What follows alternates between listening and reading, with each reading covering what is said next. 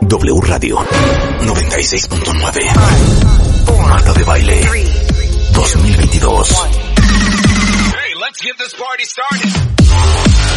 Doctores, abogadas, psicólogos, actrices, cantantes, nutriólogos, escritoras, enólogos, todos los especialistas, todos los especialistas, todos los invitados, todas las alegrías. Marta de Baile en W. En radio, en Instagram, en YouTube, en Facebook, en Twitter, en TikTok. Estamos en todos lados. Estamos de regreso. Y estamos donde estés. Marta de Baile dos mil veintidós en W.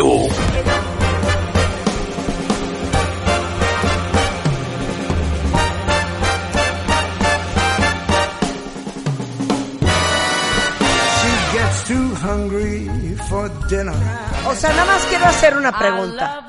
¿Nadie me va a enseñar a bailar swing? Gracias a Dios, una amigocha mía ayer me mandó un mensaje de que claro que hay una escuela que da clases de swing. Rebeca, porque ya no le dan las rodillas. Pero yo sigo aún muy joven. Yo podría tomar clases de swing para bailar cosas como esto. Sorry, Bennett, Lady Gaga, cuenta bien, te súbele, Willy. Sometimes I go to Coney Island. Oh, the beach is divine. And I love the Yankees. Cheetah's just fine. I follow Rogers and Hart. She sings every line.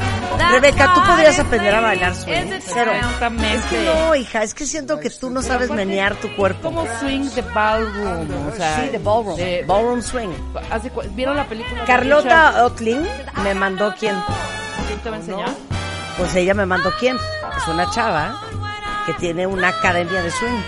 Sí. Y los sábados en la mañana voy a tomar clases de swing. Y en diciembre les voy a hacer un bailable. Claro que sí, claro que sí. ¿Cómo están? Cuenta bien, bienvenidos a W Radio. Pero tipo la película de Richard Gere y J-Lo, que es una muy buena película. Ah, no, no J-Lo. ¿Cuál? Perdón, ¿qué dijiste? Hay una película de Richard Gere y... Ay, por favor. ¿La esposa quién era? Por favor, que se respétame. Iba todas las tardes a bailar. Sé seria. No sabes qué bien bailado, bailaba. Sé seria, sé seria. Qué bonito. Sé seria. Oigan, ya. Hoy tenemos a Julian Lennon, que déjenme decirles que, aparte de que viene a presentar dos nuevas canciones de su próximo séptimo álbum, que se llama Jude, Eh, que es Every Little Moment in Freedom. Ya saben que Julian Lennon es hijo de John Lennon. Julian.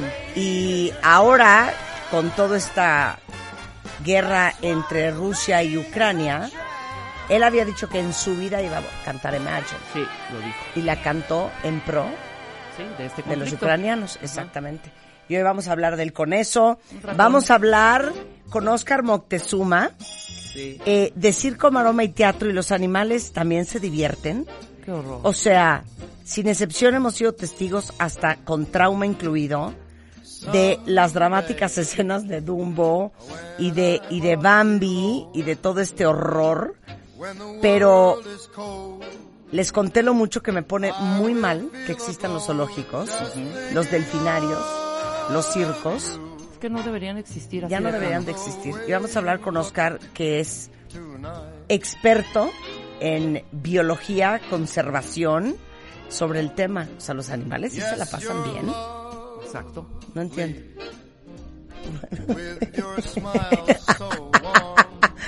Qué tonta eres. Es que es increíble. Ay, te voy a decir, nos va a dar una lista también de qui- quiénes sí lo están haciendo bien, Marta. Okay. ¿Te acuerdas ese día que hicimos la escena de Dumbo y que sí, vimos cómo estaba con ese grillete la mamá sí, Dumbo en un cuartito sí, de dos por dos? Qué, sí, cru- qué, qué crueldad.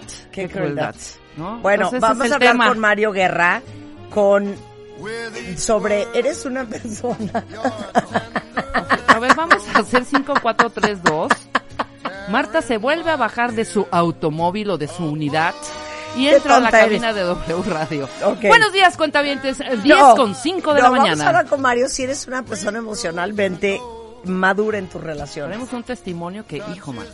O sea, es creo que, que ayer me aventé el programa con ese testimonio. Bueno, les voy a decir una cosa. Es que yo les dije que íbamos a empezar a hacer consultorios en donde yo quería escucharlos a ustedes al aire. Y les pedimos que nos mandaran su historia. y escogimos la historia de Mariana. Exacto. Que va a compartir hoy con todos ustedes. El marido le pintó el cuerno, uh-huh, y desde ese día no hay... están totalmente descompuestos. Totalmente. Él que porque Vamos no me crees, hace berrinche, ella sí, que le recuerda todo a cada momento. Claro, entonces, claro. Un zafarrancho. Pero vamos a empezar.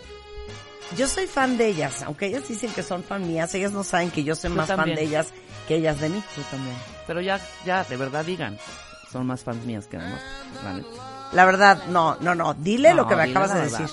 Dile lo que me acabas de decir. No sé qué, no dile lo que me acabas de decir cuando ella no estaba. Me dijo, ajá, me dijo, Ay, bueno, hija, tengo no todos tus shampoos. Shampoo. No puedo creer lo guapa que estás. Te amo, no soporto a Rebeca. Todo eso me dijo. Nada más te lo digo. No soporto a Rebeca porque se pone bien hasta las purititas en los vuelos. En homenaje y en honor a lo que tienen que soportar todos los días. El día de hoy, ¡las sobrecargos en W Radio! ¿Cómo, cómo, cómo le hacen? Una profesión de altura.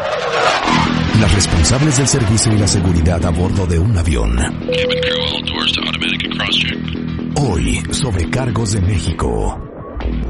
Literal al aire. Por W Radio. En homenaje y en honor a lo que tienen que soportar todos los días. El día de hoy, ¡las sobrecargos en W Radio! ¿Cómo, cómo, cómo le hacen? Una profesión de altura. Las responsables del servicio y la seguridad a bordo de un avión. Hoy, sobrecargos de México. Literal al aire. A las diez por W Radio. Deberían de arrancar todos los vuelos con una canción así. Fíjense que el otro día estaba co- eh, eh, volando, ¿a dónde habré volado? Y el capitán me traía en la risa y risa, porque empezó de diez mil piececitos, diez mil piececitos, de un simpático, encantador. Ustedes también deberían echar relajo, son muy serias a veces. Sophie Peregrino, sobrecargo de aviación, eh, estuvo en Emirates. Actualmente en la aerolínea bandera de México, ha estado en sesenta y cinco países y contando, seis años como sobrecargo de aviación. Y Rebeca Palacios, que es eh, sobrecargo comercial, ¿qué? Mi tocaya. Su tocaya, corporativa y militar. También es piloto privado y perito aeronáutico, doce años volando como sobrecargo, cuatro años en aviación comercial, eh, comercial, seis años en la aviación militar presidencial y dos años en la aviación corporativa. Y hoy vamos a hablar de cómo le hacen, todo lo que tienen que vivir, cuál es su chamba, qué perfil tienen que tener, porque a veces, en veces, están de malas, molestas, ¿no? Sí, uh-huh. pasa, sí pasa. No quiero uno fumar en el avión porque no. se ponen como locas. Bienvenidas a las dos, chicas. ¿Cómo Muchas están? Gracias. Hola. Oye, ¿en qué mo- creo que por qué será? Confiesen, cuentavientes, que todas cuando éramos chiquitas queríamos ser sobrecargos. Todas. Pues yo creo será? que el glamour, ¿no? Como que ver a estas eh, personas perfectas a nuestros ojos y atrás de los pilotos y con uniformes hermosos. Claro, yo creo que era el ¿no? uniforme, el gorrito el y el pelo. Y la, y la bolsa, y la bolsa. Y la bolsa, y la bolsa. Claro. Sí, es sí, que sí. yo creo que esas sobrecargos de Panam, sí, porque antes eran solamente mujeres, ¿no? Sí. Era una imagen Super de una mujer cool. que trabajaba... pero súper femenina, pero distinguida, Pulca, pero empoderada, independiente, claro, que viajaba, que hablaba, que hablaba varios idiomas, claro, claro. Sí, idiomas. Pero ayer, ¿quién claro. me dijo? No sé si Sofía o Rebeca me dijo, bueno, una es el amor a la profesión y hay quienes, pues nada más lo hacen porque quieren viajar. O sea, sí. la diferencia. Sí, sí, sí, algo, sí, o sea, hay gente que se mete nada más porque quiere viajar. Pero entre comillas, ¿no, Rebe? Es algo ah. que comentábamos. ¿Qué? Fuimos instructoras ambas de escuelas uh-huh. y el perfil que a veces nos encontramos en las escuelas, uh-huh. cuando les preguntamos, oigan chicas, este, pues, ¿por qué quieren ser sobrecargos? ¿No? La pregunta del millón. O le preguntas, ¿qué es sobrecargo? Ya has investigado, Ajá. sabes de tu carrera, y te dicen, pues, porque quiero volar, porque quiero conocer. Quiero viajar. Pero si quieres volar o quieres conocer, te invito a que compres un vuelo y te vayas de vacaciones, claro. porque esto es un trabajo. Claro. Donde vas a tener que aprender reglamentación, vas a claro. tener que aprender primeros auxilios, vas a tener que aprender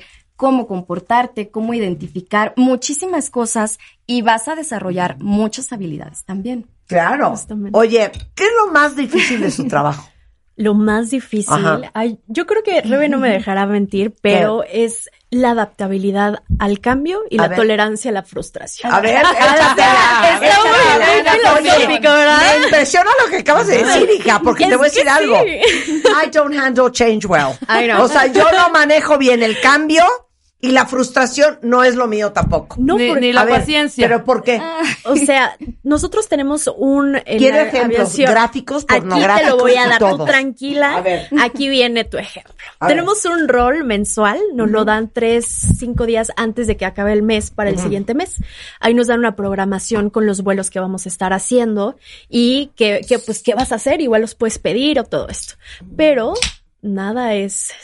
pues cien por ciento seguro, seguro ¿no? Puede entonces cambiar. Tú ya sabes, este mes te toca Tapachula, Piedras Negras, Coahuila, Caborca, Sonora, Shanghai, exacto, eh, Seúl, París, París, Nueva York, Narita, eh, ¿dónde te gusta? Zacatlán de las Manzanas, no? Claro que bien. Sí. No, te entonces, faltó Dubái. Te faltó ah, Dubái, Dubái. Dubái. Entonces, ve, ok, entonces tres días antes de que termine el mes, tú ya sabes ¿qué plan el mes? Que el plan, puedes planear tu siguiente mes. Ajá. Y solamente por ley tenemos los cuatro domingos correspondientes de, del mes. Uh-huh. Se juntan en un periodo de cuatro días consecutivos, uno extra de descanso, cinco días, que son los únicos que vas a tener seguros al mes que vas a descansar esos uh-huh. cinco días. Entonces puedes planificar tu vida en esos cinco días. Lo demás uh-huh. está sujeto a cambios. Entonces tú ya te estás imaginando acá en el vuelo a Seúl, aquella. No, tú ya estás servicio. Ligando en Dubái. Tú uh-huh. ya estás acá uh-huh. con todo, con un jeque árabe, sí, aquí, sí, sí, ¿sabes? Sí, sí. Ya abriste ya. Tinder Passport y todo. Sí. ¡Te amo! Okay. Y entonces ya cuando estás justamente, ¿no? A punto de abordar el avión te dicen, oye, no, ¿sabes qué, mi ciela? Pues siempre no. Fíjate que siempre sí, no. siempre no. ¿Y entonces? Este, te nos vas un ida y vuelta a Acapulco. Puta, me mato. Eso es que me mato, hija. O cuatro, cinco vuelos al ley, tú. Pero como si yo ya tenía esta asignación. Sí, sí, ya traigo los sujet- outfits. Sí, yo ya vengo aquí ajá, empoderada. Sí, claro. Claro. Y entonces, ¿no? Y entonces, pues ni modo. Operación, cambios operacionales. Ni modo. Adaptabilidad al cambio. Y, y tolerancia les pasa super a la ser superseguido. Claro, sí. ¿Por qué creen que tenemos tripulaciones de malas? Sí, claro, porque querían claro, cuando les toque a alguien de jeta en un avión, es porque la sobrecargo seguramente iba a un destino mucho más exótico y divertido. Que a Tepic. Que a Tepic. No, claro. No, yo en ese momento sí le hablo a mi supervisora y le digo, a ver, perdón, Dora. Entonces, sí. Perdón, Dora. Ya habíamos quedado. Ya habíamos quedado. Traigo sí. toda la maleta. ¿Qué voy a hacer? No, mamacita, porque así son las cosas. No, Dora. No, no. Háblale a Sara. ¿No? ¿Sabes qué, Dora? No estoy de acuerdo. Exacto, no. Me oye, opongo a ir a Acapulco. D- dile a Jenny Lay que, a él le, le, que además tiene familia en Tepic. Oh, que exacto. Se vaya a ella. ¿A quién le tiene que decir? A Jenny Lay.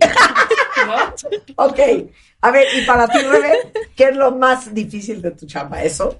Yo, c- como bien ya lo había comentado, pues principalmente esto parte con pasajeros que no quieren ser instruidos, que les o sea, molesta, que les digas, ver. este, señor, por favor, eh, manténgase sentado, abroches el cinturón, eh, fíjese que se encuentra en un área de ventanilla de emergencia y en caso de alguna eventualidad usted está de acuerdo claro. en, en apoyar a la claro, tripulación claro, y claro. ellos, este, pues le diré, o pensaste que te estaba escuchando y traía los audífonos, claro, ¿no? Claro. Entonces, eso es, es, es muy común en los vuelos y pues nos entorpece mucho el trabajo, porque oh. nosotros somos como relojitos, vamos trabajando por tiempos. Claro.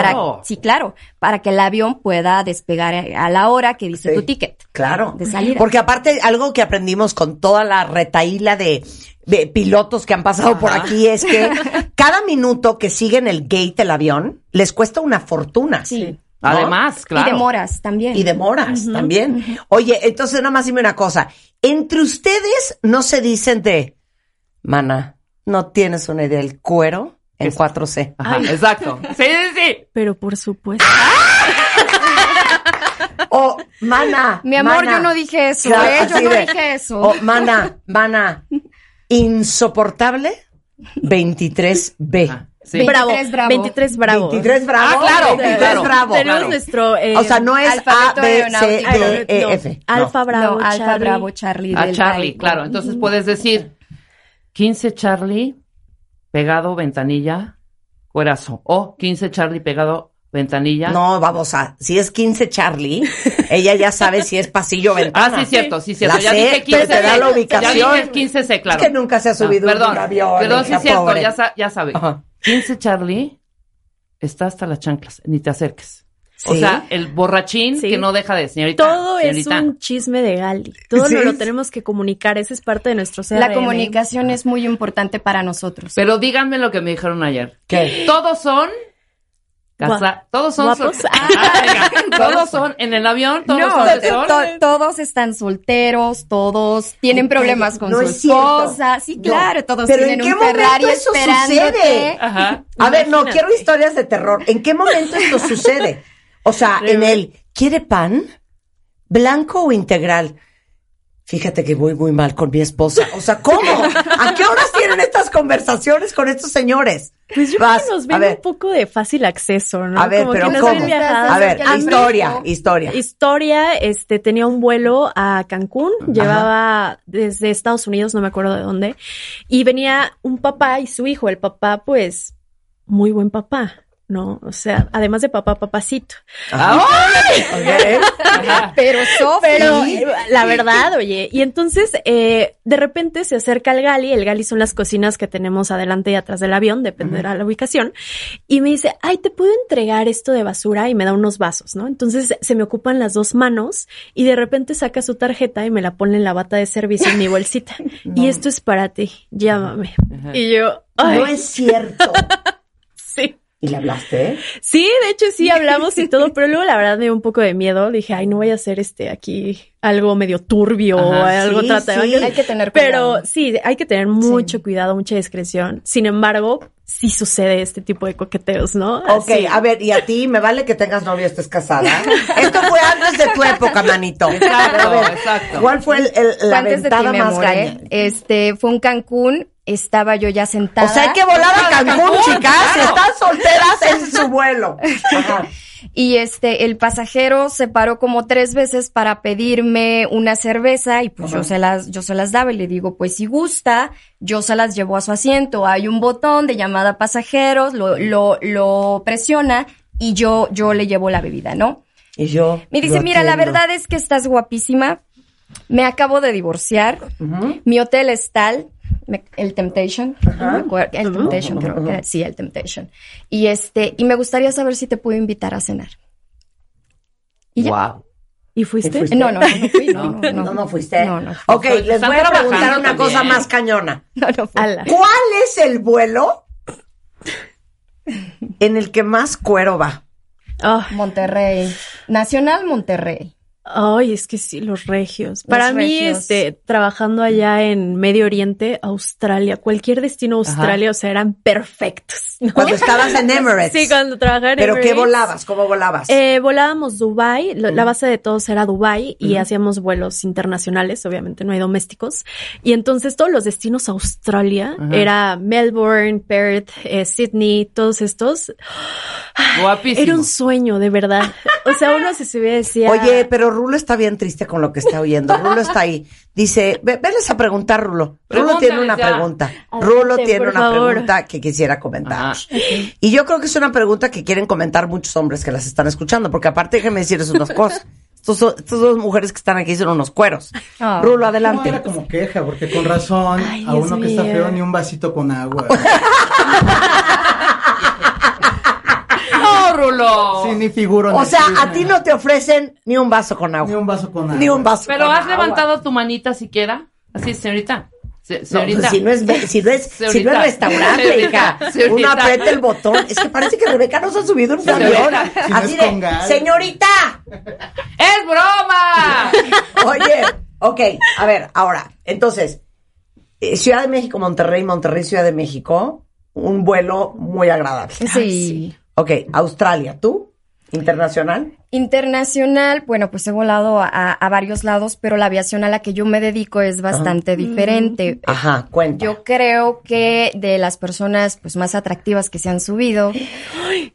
Alejandro Fernández, okay. el Pero señor entonces, ¿cómo? Álvarez. ¿Estás en aviación privada? Sí. Eh. Ah, ok. Ejecutiva. Sí, ejecutiva. Eso ahora. Es una belleza. Sí, empecé en la aviación comercial, después en la militar y ahora estoy en la corporativa. Ok, es que les digo una cosa, les tengo que hacer una pregunta. El señor Álvarez dijo. ¿Qué prefieren? ¿Quién es el señor Álvarez? El señor Álvarez, el boxeador. El, el Canelo. El Canelo. Canelo. Canelo. Pero dice el señor Álvarez acá bien sí, sí, propia. Sí, qué diversas payasas, señor Álvarez. ¿Ese cuál es? Qué diversión. Oye, no, pero les digo una cosa. Les tengo que hacer una pregunta ahorita que dijiste aviación privada. ¿Qué preferirían ustedes? Si tuvieran el dinero, ¿se comprarían un avión o se comprarían un yate? Un avión. Un avión. ¿Por? Sí. Yo amo la aviación, me encanta claro. volar, me mm. encanta, me fascina. Es que no, ¿saben lo que ha de ser tener un avión? Si no trabajarían en un crucero, Marta, ¿qué pregunta es esa? No seas idiota. Si tendrías un yate. Yo un yate.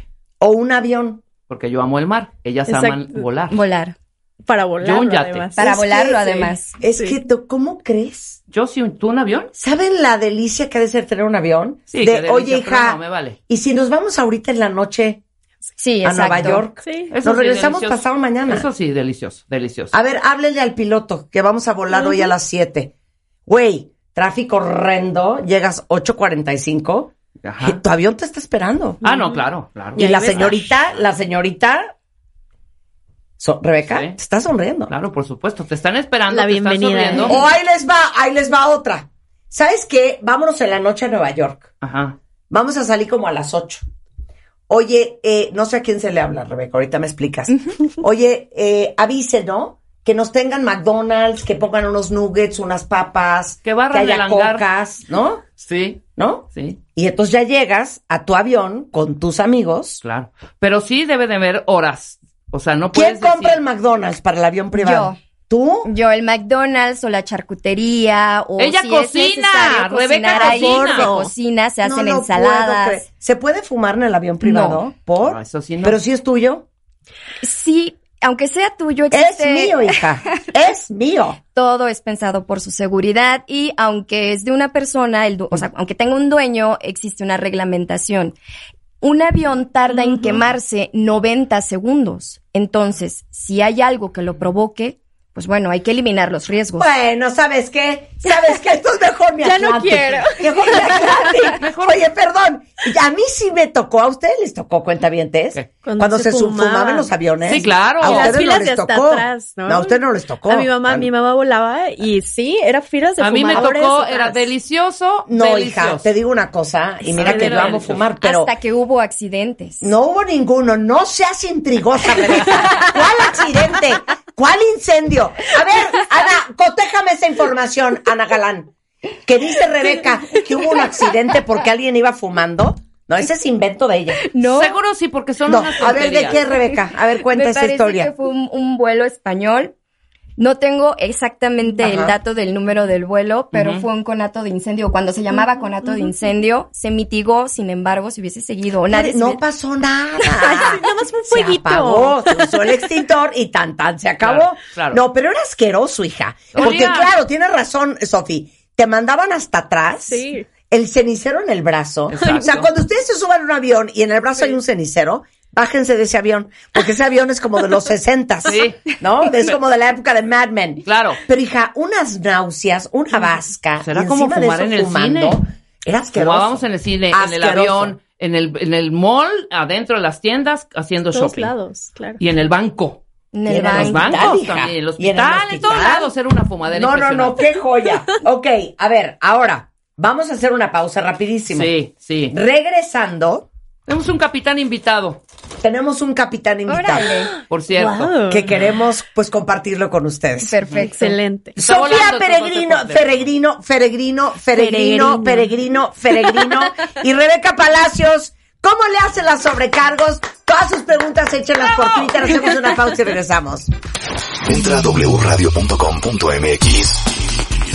Checa más información de nuestros invitados, especialistas, contenidos y escucha nuestro podcast. Marta de Baile dos mil veintidós. Estamos de regreso. Y estamos donde estés. Son las diez treinta y uno de la mañana en W Radio. ¿Cómo le hacen las sobrecargos? Eh, y hoy está con nosotros Sophie Peregrino y Rebeca Palacios, que han sido sobrecargos muchos años, contándonos cómo le hacen. ¿Cómo le hacen? Nada más tengo una pregunta. ¿Cuál? Nunca han tenido que sacar una pareja cooperando del baño del avión. Culpable, sí. Con intención, sí. sí. A ver, sí. Cuéntenlo todo. ¿Se dan sí, cuenta? A ver, sí, ¿de qué claro. se dan cuenta? De la colchita, el manoseo, el fajoteo, el jaloneo. Las miraditas, desde que estén volteando al Gali, así como, ay, está pues viendo, cuando se paran dos al baño y se meten. Bueno, sí, eso es muy obvio, sí, pero... Sí, sí, es muy obvio, es muy obvio. ¿Pero qué? ¿Neta les tocas la puerta? Sí. sí. ¿Por? ¡Déjalos, hija! No, pero no puedes además entrar dos en un bañito. Es uno y uno. No, si entramos. ¿Quieren eh? estar? No. ¿De qué entran? ¿De qué entran? ¡Qué puerca! ¿De qué entran si entran? Pero, obvio, está prohibido que entren dos en un baño. A ver, ¿pero por qué los sí. tienes que sacar? A menos niños, ¿no? Por políticas de la empresa, todo se va a basar tanto en reglamentación, que es uh-huh. la F A A C, en este momento la, la uh-huh. autoridad aeronáutica de nuestro país o la autoridad mexicana de la aviación, sí. y también por las políticas de la empresa. En los adiestramientos te van a indicar qué podemos dejar y qué uh-huh. no podemos dejar. Ok, entonces, ¿qué les dices? Así. Hola, disculpen. Ay, este... ¿Hola? ¡Hola! ¡No, se sale! A ver, ¿cómo es? Bueno, yo sí trato como de, de, de mantener ver, la cordialidad. Por eso, a ver, puerta, y de... puerta. Hola, disculpen, no pueden estar dos adentro. No, ay, pero ¿por qué? No, no, si te dicen por qué. No, no creo que se pongan. ¿Saben o sea, lo nunca que han hacen, oído ¿no? un más. Dale. Se regresan, les da pena. Yo no, yo no. ¿Nunca han oído? No, yo no. no. O un tampoco. O sea, ¿qué es lo más cerca que han estado de un de una situación muy Solo complicada? Solo sacar a dos personas y ya. ¿Tú, Sophie? Sí, a mí también me tocó que se metieran dos personas, pero muy inteligentes. Me dijeron que la, ch- la chica necesitaba ayuda para ir al baño. Ah, okay. Entonces, pues, dije, pues sí, ¿no? O sea, si necesitas ayuda, pues... ahí estás con las personas que ah, vienes. Sophie. Y ya, sí, me viví muy inocente, la verdad. Sophie. Y yo, este... Y ya después... Es eh, que ya no puede de... orinar sola. ¿Cómo? ¿Cómo le vas a ayudar? No, no, pues, adelante, no, que yo que le diga. ¿Vas a limpiar o cómo está Oye, el rollo? Pero que te diga, deja tú sacar a dos personas vivas de, de que estaban cooperando. Cuenta la anécdota del fallecido, Ay, del ¿qué? difunto. Sí, ese ¿Qué? estuvo un poco este fuerte. Era un vuelo de París a Dubái, estaba volando con Emirates y justamente eran seis horas. O sea, para mí era un vuelo facilísimo. Cortito. Ya habíamos terminado este, de dar el servicio grande que era la cena. Y estos eh, dos pasajeros eran una pareja eh, gay. Ajá. Y... venían, bueno, más bien iban a Maldivas, iban Dubái, Maldivas después para celebrar sus veinticinco años de casados. Entonces estaba pues fabuloso y de repente nos llaman, nos dicen, es que no, no sale del baño, no sale del baño, no sale del baño. O sea, el ding don, ding don. Sí, justamente, ¿no? ¿no? Uh-huh. ¿Y? ¿Y qué pasó? ¿En qué le puedo ayudar? No, pues sabes que es que mi, mi marido no sale del baño, todo esto un compañero español va, este... abre el baño, nosotros podemos desasegurar los baños por fuera, sí. y entonces a- abre un poquito y ve que el señor está desvanecido. Entonces, como no se puede abrir por completo, tuvo que quitar toda la puerta del baño para poder dejar que, que pasara. Entonces, este, esta persona, él pide ayuda a mi compañero, yo soy la primera en llegar, y desde que la veo... Ah, este, estoy traumada. No, sí, es un trauma. Desde que lo veo se eh, desvanece, cae entre los dos baños y...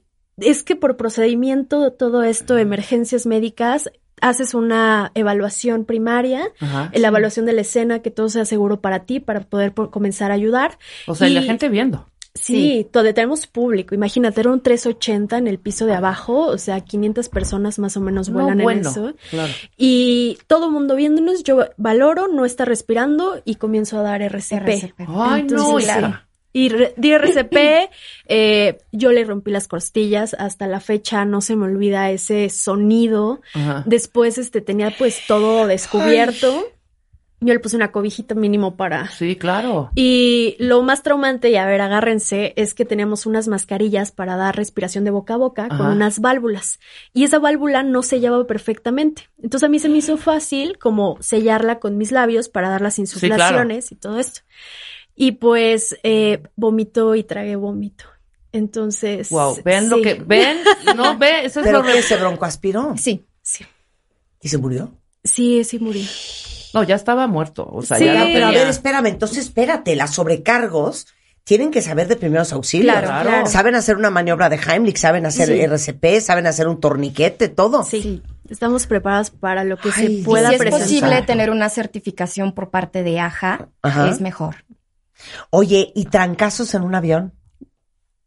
Pleitos, sí, sí, moquetazos sí. de, de sí, sí, gente violenta. No, pues ahorita Mike Tyson la semana ah, pasada claro, no le metió unas claro, trompadas una, a este. Claro. Pero lo que me da coraje de los medios es que nada más ponen po, po, Mike Tyson se trompea a un sí. pasajero. No, pero, pero no ves, pusieron no. la, primera la primera parte de que este güey. A ver, enséñame, no sé qué. A ver, exacto. Dale. A ver, a ver, a ver, a ver, no, que muy bien. A ver, entonces, a ver, tú, Mike Tyson. Sí, no, ya. Jode y jode y jode. Sí, hasta que este güey se voltee y le pone un trancazo. Pero sí les ha pasado, a ver. Tanto a llegar a golpes, no, pero sí se han empujado. Lejos del pasajero contra pasajero, no, pero pasajero contra sobrecargo, pasajero contra el personal de tráfico, de que tráfico. Pobrecitos. O sea, el de se tráfico los moquetean en, ahí en, en el aeropuerto, en el porque les, ellos, ellos son la cara, eh, malamente, de dar las, las noticias malas, ¿no? Así del vuelo se cancela, el vuelo se demora, y los que reciben todo esto... Ajá. Pasajeros hay frustrados, molestos. Hay por ahí en molestos. Twitter un, uno de precisamente esta semana, sí, donde una okay. señora que le dice a la sobrecarga, pues no vas a volar, le dice, perdona, el de tráfico, el de, tráfico, el de sí. ¿Cómo que no voy a volar? Y se avienta sí. al mostrador a moquetazos. Controlar las masas es muy ajá. difícil. Entonces no les Híjole. Ha tocado tan, tan no. violento, pero pues sí. No, pero pues, una situación muy sencilla puede escalar muy fácil. Sí. Entonces por eso también tenemos procedimientos para contener ese tipo de situaciones. Claro. Pero sí estamos autorizados nosotros, sobrecargos, a que si es necesario hacer pues lo que tengamos que hacer y aplicar. Ana, pon, ambiente de, pon ambiente de avión, este, Rulo, pon ambiente de avión. ¿Qué hacen con esto? Una, ¿Qué hacen con rápido. Esto? ¿Qué hacen ¿Cuál? Con esto? ¡No!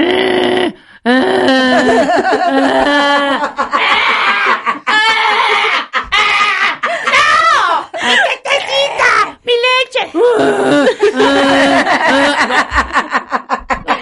leche! ¿Y si son ocho horas? No. Y si son no. dieciséis. Te le digo una cosa, yo no, nunca, no. nunca me pongo de malas. Hijo, mano. Con no. un bebé llorando. Yo sí. Porque yo soy mamá. Y yo sé lo que se siente y la angustia, la pena, la uh-huh. vergüenza. Hay quienes no tienen. De tu bebé.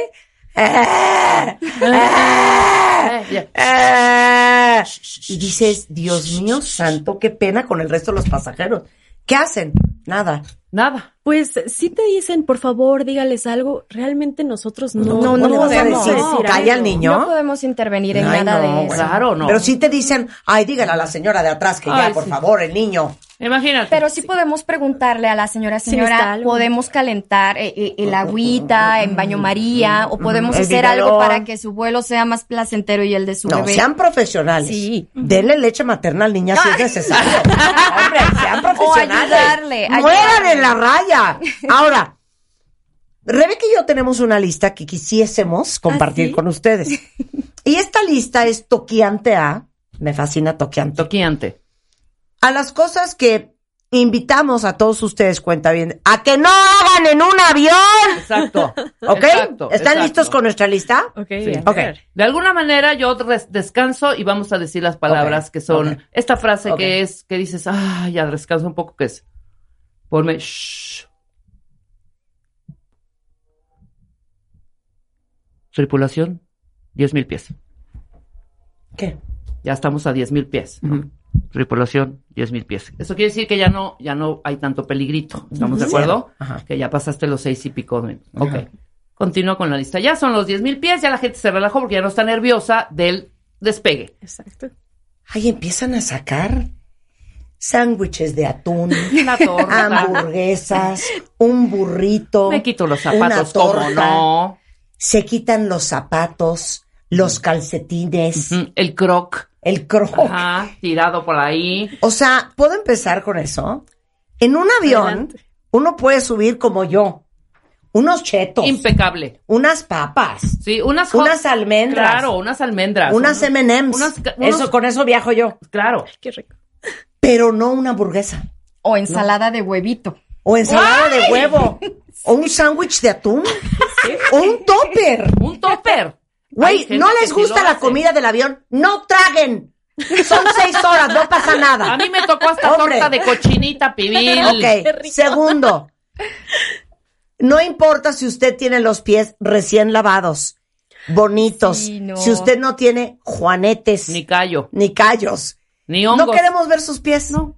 No queremos ver ni sus pies. Ni con calcetines. No, ¿eh? Se quitan los zapatos. Qué ustedes horror. Pueden decirle a alguien, oye, ¿te pones el zapato, porfa? No. No. No. Okay, no, no, pero sí bueno. Está, por ejemplo, eh, en el mamparo, o sea, sí, están sí. poniéndolo, sí podemos ah, decirles de por favor. Si subían los pies arriba. Sí, rompen las cosas. Sí. Exacto. Y también si están incomodando al pasajero de enfrente, por supuesto, podemos señor, decirlo. Este, okay. Por favor, sí. puede bajar el pie. Ok, muy bien. Sí. Muy bien. El siguiente punto. Sí, el que te estén empujando por atrás, ¿no? Sí. Que estás sentada normal y de pronto... Te volteas, porque es una miradita, nada más volteas así tantito de... Primero es con sonrisita, ¿no? La segunda ya es... La tercera es un... ¡Oh! ¿Y la cuarta? La cuarta sí ya es... ¡Oh! Generalmente son los niños. Generalmente okay. son los chavitos. Si usted padece sí de dos puntos. Gorgoreo estomacal. Exacto. Flatulencia indeseada. Ajá. Güey, párese al baño. Exacto, exacto. Otra cosa también. O sea, de veras. Otra cosa. Es que de repente vas volando y de repente oyes. Sí. Así. Pero ahora con el cubrebocas no te lo fletas tanto. Con el cubrebocas no te lo fletas tanto. No, es que no. Realmente nosotras estamos atrás en el yo he entrado, yo entro. Y luego les quiero decir una cosa sí. y quiero que ustedes me reconozcan este esfuerzo. Ok. Yo hago parte de su trabajo. ¿Cómo? Es correcto. Levantando ¿cómo? Papelito, limpiando muchas cosas. Yo entro al baño. Muchas gracias. Yo también la limpio todo. Y digo, el que entra detrás de mí sí, sí, va sí. a pensar que yo soy una cerda maldita. Y que dejé todos los papeles. Claro, entonces entro al baño, uh-huh. sí, sí, sí. agarro un Kleenex, levanto todos los papeles del suelo, ay, agarro la toalla que es la más la más gruesa, la más limpia dura, ya sabes, tarja. ¿No? No, limpio el espejo, sí, claro, todo salpicado. De, todo salpicado. Limpio la tarja. Claro, claro. Hago pipí. Sí. ¿Ok? Le bajo. Me lavo las manos. Ajá. Ahí estoy horas para que se vaya la espuma, porque en mi vida he visto una coladera tan deficiente sí, como la de la, la de la... Tiene truco, ¿eh? Tiene truco. ¿Tiene truco? O sea, ¿ah, sí? ¿Cuál es el sí. truco? Tienes que presionar para que se jale. Ah, no, pues ¿qué crees que hago? Ahí sí, estoy parada, ah, sí, presionando, sí. echándole echándole agua, agua, agua. Ya por fin se va toda la espuma. Una barriga. Agarro dos toallas. Limpio el lavabo. Lo tiro. Agarro otra toalla. Abro la puerta y me salgo del baño. Claro, muy muchas bien. Gracias. Muchas sí. Más pasajeros. Eso es todo lo que voy a decir. En el avión no se hace popó. Es, es, sí, exacto. No. Lo tenía que decir. No, por supuesto. Lo no. tenía que decir. Oye, Marta, ¿y, si, y nosotras qué hacemos? No. Tampoco. Hagan en, en la casas. Terminal dos del aeropuerto internacional de la Ciudad y yo de diría México. También, o sea, hacer un vuelo corto, un México-Guadalajara, un México-Acapulco, algo corto. ¿Por qué esa necesidad de hacer pipí? ¡Hagan abajo! Son unas filas para ir al baño que dices, ya, hombre. Y aparte, ¿sabes qué es molesto? Que estás medio agarrando. No importa, son cuarenta minutos que puedes echarte una dormidita rica. No. Y ahí escuchas. Y quiero decir otra cosa ahorita. O, escuchas ¿qué? Los pies que van al baño. Uno, ya, ok. La puerta abre y cierra del baño. Otro. O sea, ¿qué? Pues, ¿qué, qué tomaron abajo? ¿No? De verdad, hagan pipí en vuelos cortos abajo, no vayan al baño, punto. Okay. Algo que ustedes quieran añadir a esta lista, que quisieran suplicarle a la gente que nos... Para meter a nuestro invitado sí, especial, Marta. Por supuesto, que todas estas medidas de seguridad y procedimientos son pensados por su seguridad. Que no es, no nos levantamos un día y decimos, vamos a molestar al pasajero. Sí, claro, exacto. Claro que no, todo es por ellos. O sea, apaguen el celular... Quítense los audífonos. ¿Quién nos contaba el otro día el sí, cuento de los audífonos? que los traen puestos. Es para que puedan escuchar las instrucciones. Las instrucciones. Claro, para no, poner a le vale gorro, le es vale que gorro. Ellos, los pasajeros, ¿qué dijo locos? Del tobogán, ajá, señorita, es que estaba oyendo una canción. Tripulación, eh, ¿qué es desarmar toboganes? Armar, pero, armar toboganes. Armar toboganes. Ah, Rafa, claro, nos dijo eso. Entonces, que pongan atención, que sí, hagan caso. No importa si, si vuelan muchísimo, las configuraciones de las aeronaves son distintas, cómo salir también es distinto. Eh, al final, nosotros nos debemos a ellos y lo único que hacemos es cuidarlos. Sí, claro, claro, claro. No es por jodernos la no, vida. Para nada. No, no, no, no, no, al contrario. Y sí me imagino que hay el quisquilloso, bueno, ya dijimos de los borrachitos. No, es que, los es que copetos, perdón, no entiendo. Los... Si en un avión, ajá, me lo decías ahorita, Rebe, uh-huh, es un ambiente artificial. Sí, sí, la atmósfera es artificial. Es una atmósfera artificial, uh-huh, es oxígeno artificial, es un reciclado. Yo voy con un áscala, sí, con unas ganas de vomitar, con un sofoque, que ¿cómo crees que te vas a poner pedo en un avión? Es que ¿de qué me están pues a hablando? A Sophie le ha tocado sí, limpiar no, las vomitadas de los borrachos. ¿Qué? ¿Que vomitan en el avión? Sí. sí y pero, se hacen popó. Sí, popó. ¿Qué? Es que, a ver, imagínense, pongan este escenario, es un vuelo con sobreventa, uh-huh, con muchos niños chiquitos, todo esto. El niño chiquito vomita su asiento. Uh-huh. No tienes dónde cambiarlo. Claro. No tienes dónde ponerlo y por seguridad tiene que tener un asiento. Entonces nosotros tenemos un kit este para todo este tipo de recoger cosas, fluidos, infectocontagiosos, ajá, y nos ponemos un este un mandil, mandil guantes, guantes y nos vemos así como de cirugía. El gel aglutinante, el, el liquidito aglutinante. Como tipo de arena, sí, de arena, gato, perdón, sí, y todo esto, y tenemos que limpiarlo para que el niño, el pasajero, se pueda, uh-huh, sentar, claro, y tomar su asiento. Entonces, pues sí, claro, de, ya te decía que me lloraban los ojos. Me acaba de tocar a... Hice un México-Lima. Y en ese vuelo, dos veces, dos diferentes pasajeros vomitaron en diferentes lugares, vomitaron. Pero grandes ya. Sí. Porque sí, un niño, sí, pues qué, un niñito, sí, un bolsa y la lechita y bueno, ahí, qué asco, pero no importa. Pero ya dos adultos que se tragaron, ya sabes, el frijol con puerco, el taco de barbacoa. No, hija, a el, ver, a ver, a ver, no, aquí no les vamos a a nuestras nuevas amigas. Qué asco. Yo he viajado con Rebeca muchísimas veces. Rebeca se sube al avión con una cuba en la mano. Ah, sí, totalmente. Por con supuesto, una cuba en la mano, con una caminera. Menos bien, dos yo de no doy mañana, crédito. De muy mañana no, pero si es un vuelito a las una, dos de la tarde. Uy, pero por supuesto es más, pónmelo en, en, en un vasito de plástico y subimos con la cubita. Salud, te salud, subiste salud con la cuba. Claro. Cuando fuimos a Mérida, tú ibas con una cuba yo en la mano. Yo iba con una cuba en la mano. Pero de por sí se deshidratan cañón, ¿no? Sí, sí. Es importante tomar mucha agua cuando vuelen muchas horas. No, bueno, a ver, y por supuesto tenemos la pregunta de los sesenta y cuatro millones de euros. Exacto. ¿A quién tengo en la línea? Buenas tardes. ¿Quién está en la línea? Hola. Muy buenas tardes, muy buenos días, Marta. Buenos días, Rebeca. Habla el Capitán Martínez.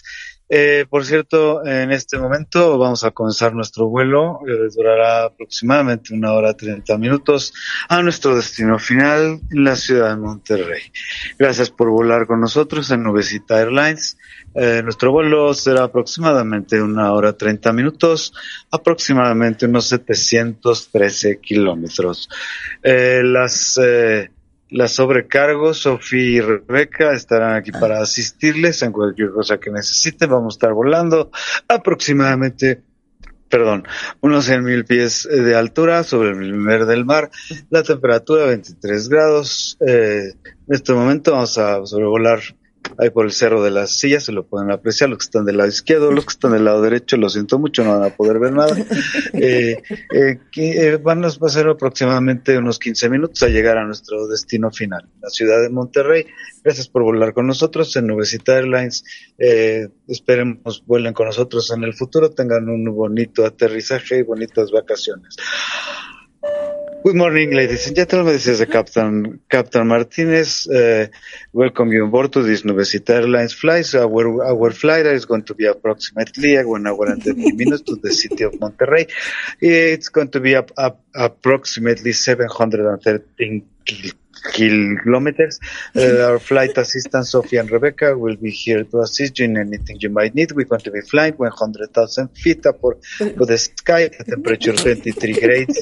Uh, far, far, far, far, twenty-three degrees is, is kind of not hot, not cold. Uh, we're now right now flying above the zero of the chair.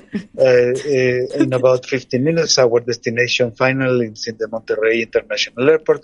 Thank you for flying Nubesita Airlines. We hope you disfruit your flight, and please uh, fly with us in your foot, your fish, your fish. Next time. Thank you.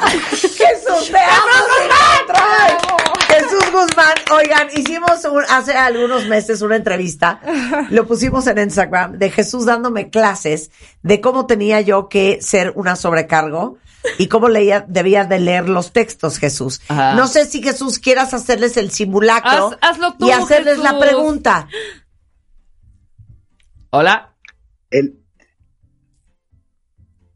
¿Jesús? ¿Dónde está el capitán? Sí, aquí Martín? Estoy. Pero... Ah. Que tú les hagas el simulacro. Ajá. Y les hagas la pregunta. Hazle la pregunta. Ahí están Sophie y Rebeca. Aquí, sí, aquí estamos. Rebeca. Aquí estamos. Ok, por favor, muy buenos días, Sophie y Rebeca, bienvenidas. Gracias. Gracias. Buenos días. ¿Pueden decir, por favor, en inglés a nuestros eh, pasajeros nuestro vuelo? Muy bien. Adelante, Rebeca, es tu turno. Ok, haz el nuestro cling. Vuelo. Tienes que hacer cling. Good morning, ladies and gentlemen. This is the flight number six six five zero. Welcome aboard. Um, your flight is under the command of the Capitán Martínez and the first officer, Rebeca. The flight time, two, three hours, will be approximately. If necessary, cel- cellular phones may be used while parked in the gate with the main cabin door open. We will advise you within the most be turned off. Bien, muy okay, bien. Muy, muy bien. bien, ok. Ahora va, va Sophie. Pero vas. ¿Quieren que Sofía también lo lea? Mismo texto. Mismo texto, okay. mismo texto. Se le entendió a Rebeca, ¿eh? Perfectamente. Se le entendió, sí, se okay. le entendió. Sí, ok. Sí. Perfecto. Good morning. Um, Sophie Airlines, a member of the Star Alliance Network, welcomes you on board to the flight six four five to Dubai. Your flight is under the command of Captain Sophie Peregrino and the first officer, Rebeca Palacios. The flight time will be three hours because we are really near to Dubai. It is necessary cellular phones may be used while parked at the gate with the main cabin door open. We'll advise you when they must be turned off. Thank you. Muy bien. Muy bien. A ver, ahora bueno, tú, ahora tú. Yo no sé dónde han estado Sophie y Rebeca en todos los vuelos que he abordado en mi vida. A ver, vas. Ajá. Porque yo no le entiendo nunca nada. Les voy a decir qué es lo que lo que acabamos de escuchar está muy bien. Les voy a decir qué es lo que yo escucho en los vuelos. ¿Puedo? Exacto. A ver, a ver, a ver, a ver, a ver. Dice, ¿me pueden poner el sonidito? Ahí está. Listo. Good morning, ladies and gentlemen. Captain Colonel Hernández and his crew have welcome you on board to this flight Embraers. We, uh, this is uh, Sophie and Rebeca, the flight uh, assistants. We will now, now retire the authorization train. Please make sure collect your personal belongings. We will be flying one thousand three hundred meters above the sky. Please make sure sitting down or buckling up, approaching your centurion. Thank you. Es una joya. Es una joya. Ahora, ahora. Marta de Baile. Okay. Venga. Okay. Échatelo. Muy bien.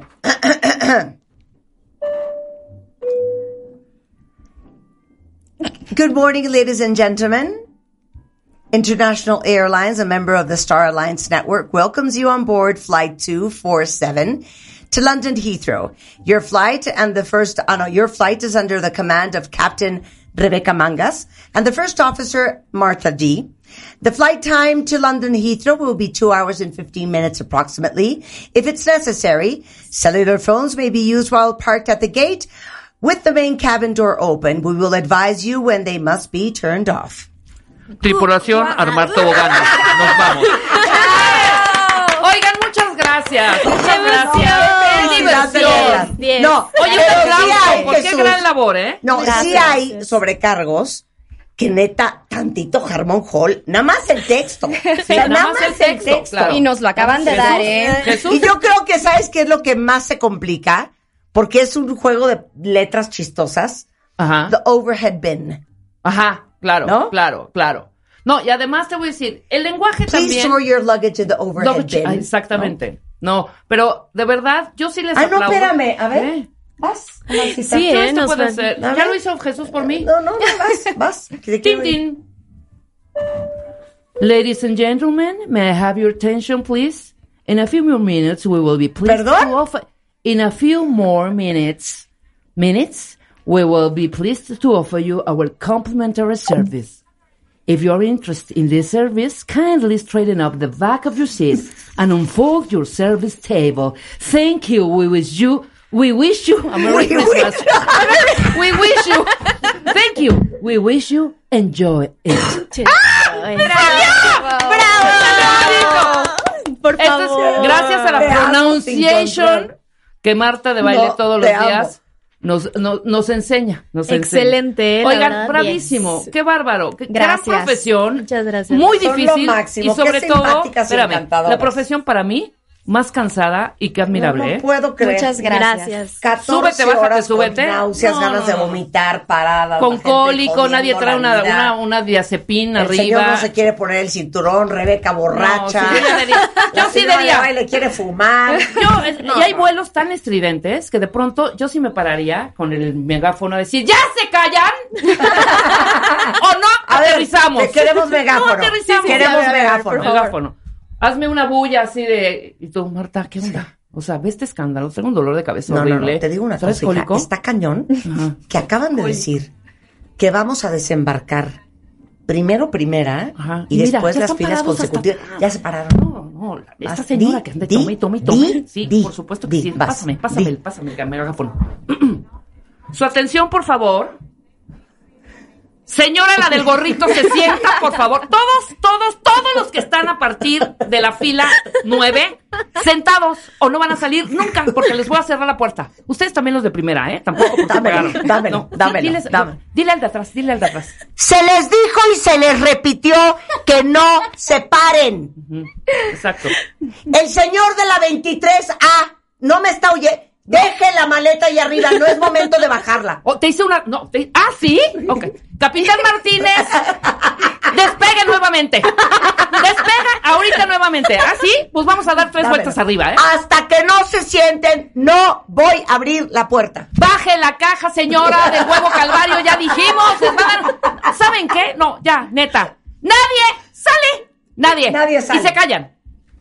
Así sería. Excelente. Te, creo que sería una aerolínea muy peculiar la suya. Pero ¿sabes sí, qué? Pero funcionaría. ¿Sabes funcional, qué? Funcional. Pero te voy a decir una cosa. Mi mamá tiene un dicho. A mí que no me respeten, con que me tengan miedo. Exacto. Muy bien. Que nos vean llegar al avión y que digan, no, hija, estas sí son unas perras. Oye, ponte Marta, las pilas. ¿Qué? Un, mándale un saludo a José quién? Suárez, que es el vocero de claro pilotos. Sí. Ay, en no. el aire, mijo. Pepe. Pepe, Pepe, Pepe, gracias Pepe. Después de nuestra demostración. Y Papa tiene, pe, perdón, Pepe tiene que venir también al programa. Por eso, ¿nos por pueden favor. contratar sí. de sobrecargos? Sí, que te escriban, Anita, si nos pueden contratar. Ustedes okay. nos contratan. ¿Qué harías nada gusto? más en caso de... eh, eh. Niño, ya cállate. A ver, señora, por favor, pa, deme al niño tantito, lo vamos a dar unas vueltas. Órale, Marta, cárgalo, cárgalo. ¿Alguien trae una tutsi? Oh, ¡qué horror! Ok, otra, otra, otra. Señor ahogado. Uh-huh. Pero te pide la, se- ah. la séptima cuba. Hazlo tú. Señorita. Sí, dígame.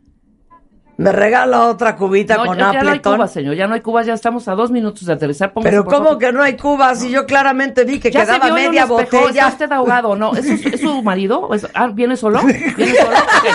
ok, este señor viene solo, este señor viene solo. O se pone usted las pilas o va a subir ahorita a seguridad y lo van a sacar. Qué horror, ¿eh? Y qué vergüenza. Ya tiene usted setenta años y ya no puede estar valiendo. Pero por favor, ándele, que le ya, ya duérmase, por favor. Seríamos lo máximo. Seríamos lo máximo. Bueno. Sería lo máximo y me encantaría tenerlas en mi tripulación porque nos daríamos sí. una divertida. Cañón. Es probable que nos tengas en tu tripulación porque volamos mucho en tu línea aérea y a menos Excelente. de que nos invites, Rebeca, sí, también privado, por favor. Ahí podríamos invites. ir muy felices a visitarte. Pues dile al señor Álvarez que si nos da un ride. Rebeca Palacios, Sophie Peregrino, un placer tenerlas aquí. Hola, las sobrecargos en W Radio. Regresando, Julian Lennon ¡Woo! is in the house. No se vayan, ya volvemos. ¿Todavía no tienes I D de cuentaviente? No. No, no, no. Not Yet, yet, yet. Consíguelo en marta de baile punto com. marta de baile punto com. Y sé parte de nuestra comunidad de cuentavientes. Marta de Baile dos mil veintidós. Estamos de regreso. Y estamos donde estés. ¿Qué tal el honor y la felicidad que tenemos el día de hoy al gran Julian Lennon en el programa? Que saben que es hijo de John Lennon, cantante, compositor, gran filántropo, fotógrafo. Y está con nosotros hoy aquí porque viene y estamos en vivo, ¿eh? Él está en Europa, nosotros estamos en México y ustedes en cualquier otra parte del mundo. Pero viene a presentar los primeros dos sencillos del nuevo álbum, que es su séptimo álbum que, de estudio, que se llama Jude. So, Julian, we're so happy to have you on the show. I imagine you. That you've heard this a thousand times, but you have no idea what your legacy means to the world, what your father meant to the world, and it is an absolute honor to have you live on the show. That, thank you very much. I think I have a pretty good idea, but thank you. No, thank, thank you. you. Okay, so obviously we're yeah. going to talk about uh, Imagine at some sure. point, but let's start yeah. with the album. So the album's the name is Jude. That's the first yeah. thing that calls my attention. Why of the name? Course. Why not? Um, why not? Yeah, reali- why not? The, the, the reality is it's a song that's always been important uh, on many levels. Um, it's been important because of the positive effect that the lyrics have had on my life and many other people's lives. Uh, but it's also been a harsh reminder of, you know, a time and a place that was very, very painful, you know, with my parents separating and divorcing and uh, my mother and I going one way and my father going another. So this album was very much about coming to terms and finding a place of peace and balance in life. And part of that, especially after watching the Get Back movie, was the reality was that I am, in fact, Jude. And, you know, during the process of the pandemic and COVID and everything else, one of the real things you had to deal with was looking in the mirror, yeah. looking deep down inside. And uh, and I wanted to get over many of the fears in my life, much of the anxiety, the depression, the this, that, and the other. And, you know, I've always been looking for the light. I think we always try to find that. And and and coming to terms and being Jude was part of that revelation, you know, part of that understanding.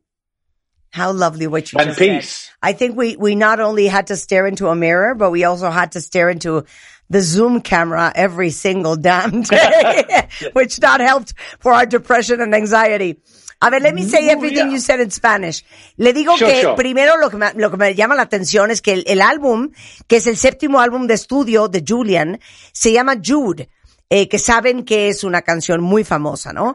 Entonces me dice, pues al final, te voy a decir una cosa, yo creo que todos pasamos gran parte de la vida buscando la luz y resolviendo nuestros temas, nuestra depresión, nuestra ansiedad, nuestras angustias, el bagaje emocional que traemos. Y creo que para nosotros fue complicado porque mis padres se divorcian muy jóvenes. Su mamá eh, era, era Cynthia Lennon, eh, que fue la primera esposa de John Lennon. Eh, mi mamá y yo nos vamos por un lado, mi papá se va por el otro, la pérdida que tuvimos en la familia. Entonces creo que todos nosotros siempre estamos buscando esa luz y sentirnos mejor. Y creo que estos dos años de pandemia nos forzaron a vernos enfrente de un espejo y a verdaderamente reflexionar y hacer un trabajo de introspección y de, y de saneamiento y de desintoxicación de todo con lo que venimos cargando. Y por eso yo quería pensar que yo soy Jude y por eso decidí ponerle este álbum Jude. I said it, my friend, to the T. I, congratulate I, I assume you. You're super Thank fluent you. In Spanish, by the way. I, I understand it fairly well. Oh, that, that's great. So, okay, the first, the first two singles are Every Little Moment and Freedom. Yeah.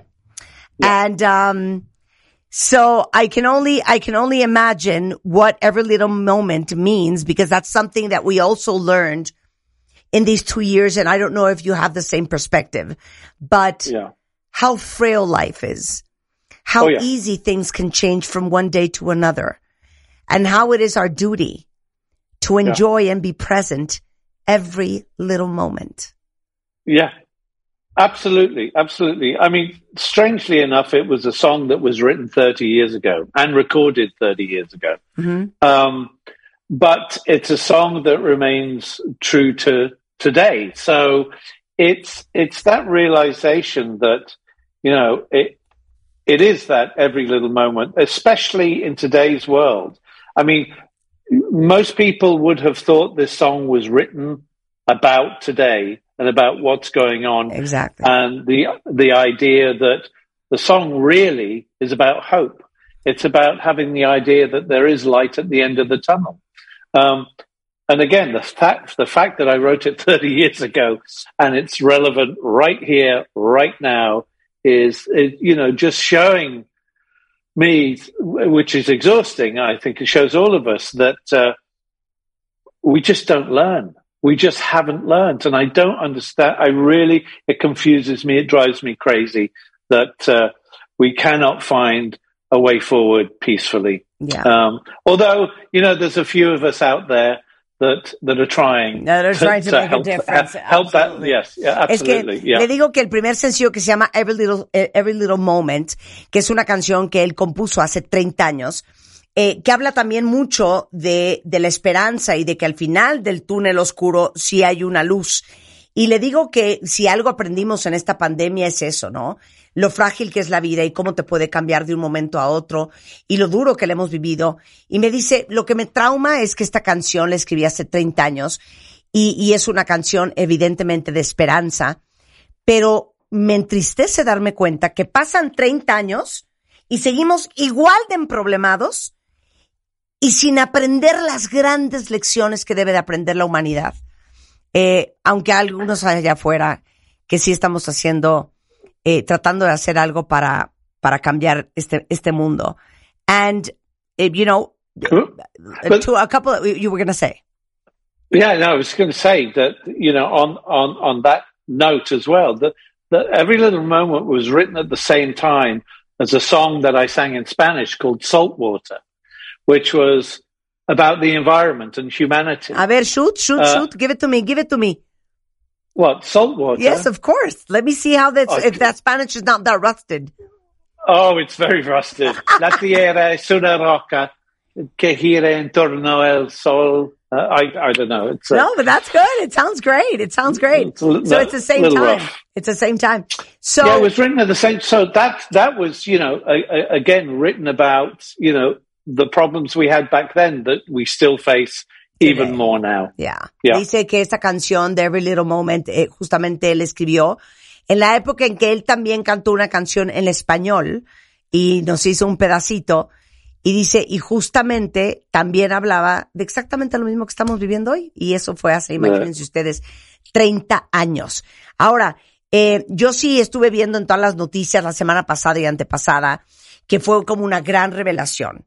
Que Julian siempre había dicho que él nunca iba a interpretar Imagine, que es una canción interpretada y, y compuesta por su papá, hasta hace unos días. So I was telling the audience that um, I think it was, I don't know if it was last week or a couple of weeks ago, Two that weeks ago. I saw like on every single media outlet, Julian Lennon, after saying for so many years that he would never sing Imagine. Right. Number one, I never said. I'd okay, never you never said it. That. Okay, so tell us the whole story, because that's what everybody was saying. He always said he would never sing it, and now he will in pro of Ukraine. No, I, so tell us the I, whole story. I never said. Okay. Yeah. Um, well, I, I had said I had said that the only time I would ever consider singing this is if it felt like it was the end of the world or or close to it, and um, you know, I, I mean, talk about time-wise, it was slightly daunting, overwhelming, and complicated to to to, to think about this.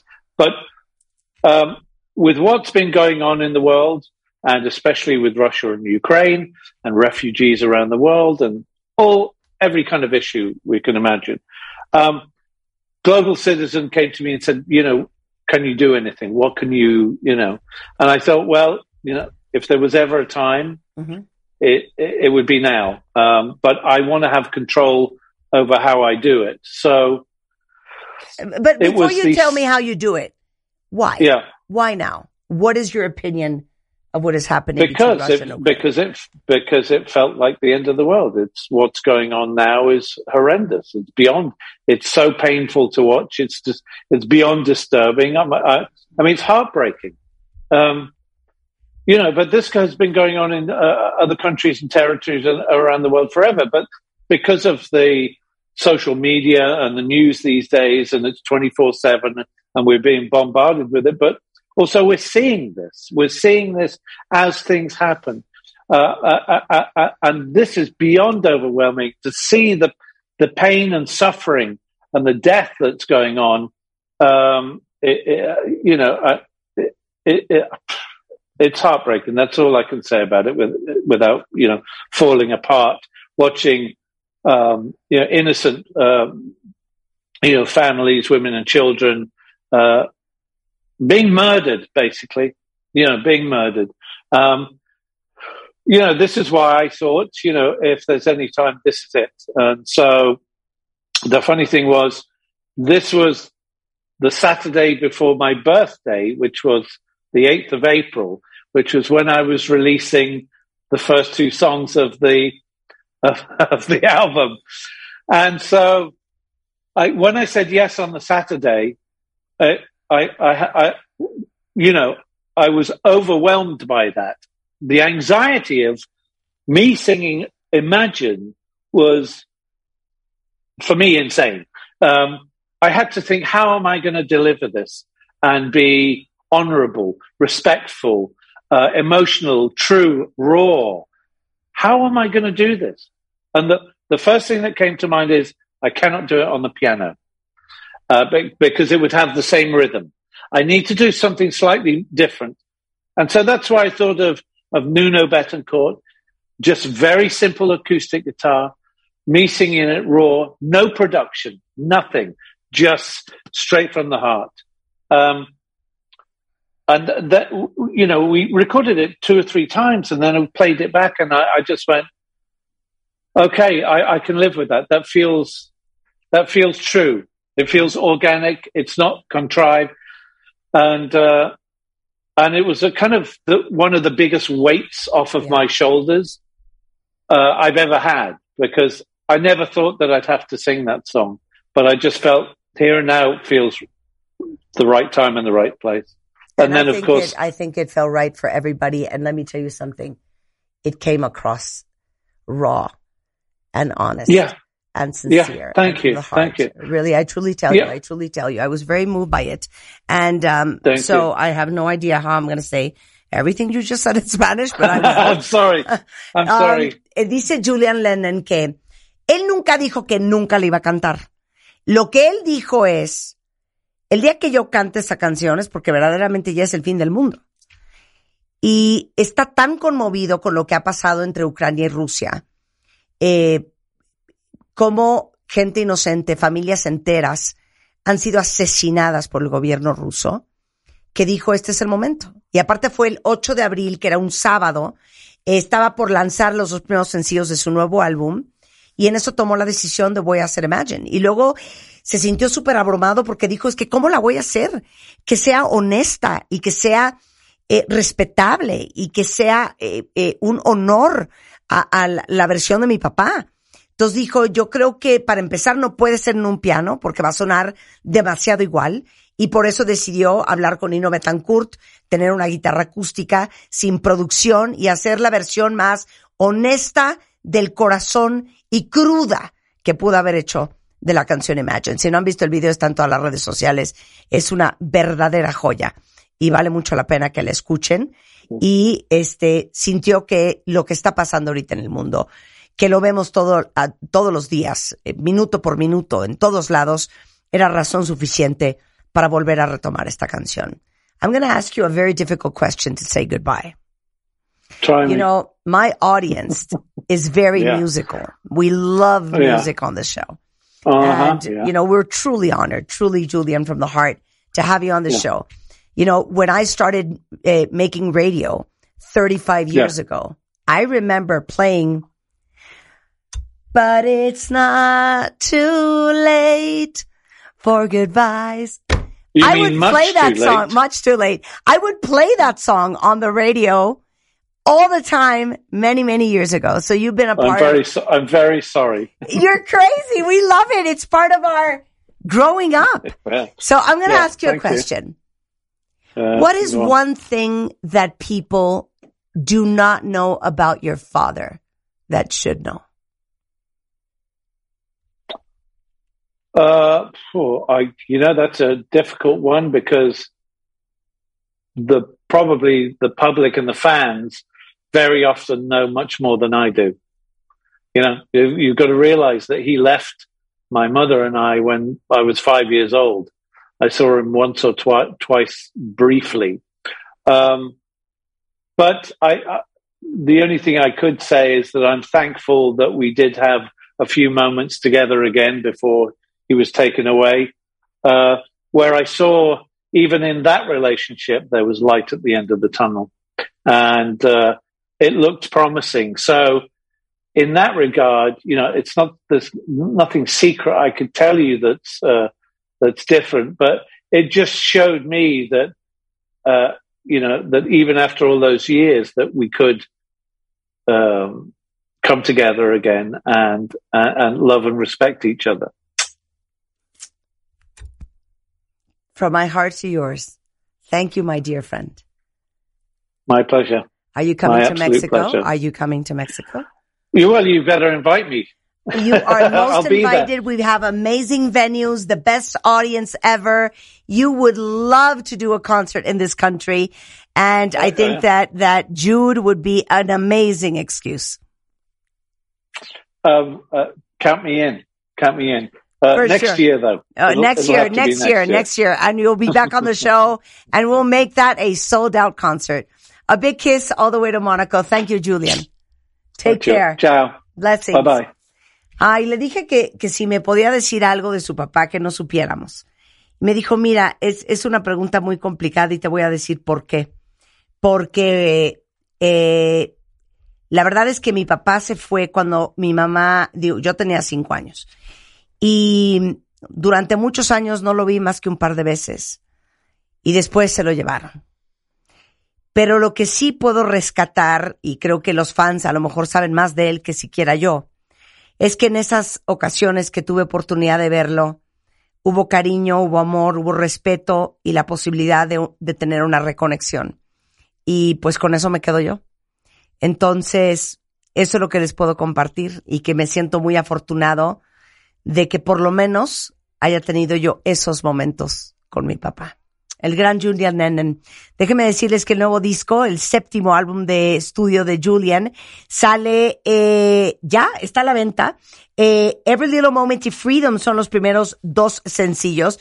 Y le decía yo que cuando yo hacía radio hace muchos años, eh, amaba y poníamos la canción de...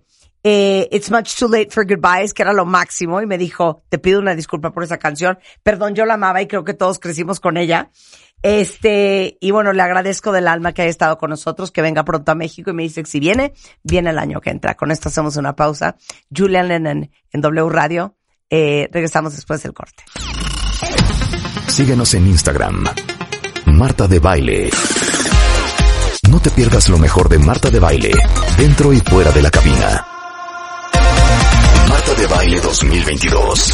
Estamos de regreso. Y estamos donde estés. Oigan, cuentavientes, pues como muchos de ustedes saben, eh, una de mis grandes pasiones en la vida es lo que yo llamo producir la vida. Lo que viene siendo la decoración, la oportunidad de no dejar pasar algo espectacular. Puede ser una comida de domingo con tu familia, una cenita en tu casa con amigos. Y ahí me ven cada año echándole ganas, echándole la ventana. Cuando llega Navidad, si llega Pascua, si llega el Día de las Madres, que una fiestecita de verano, que el Halloween, que Thanksgiving. O sea, yo agarro cualquier oportunidad para hacer un merequeteque. Y cuando se trata de producir eventos, eh, ahora sí que yo pienso que ha de parecer hasta que yo estudié producción.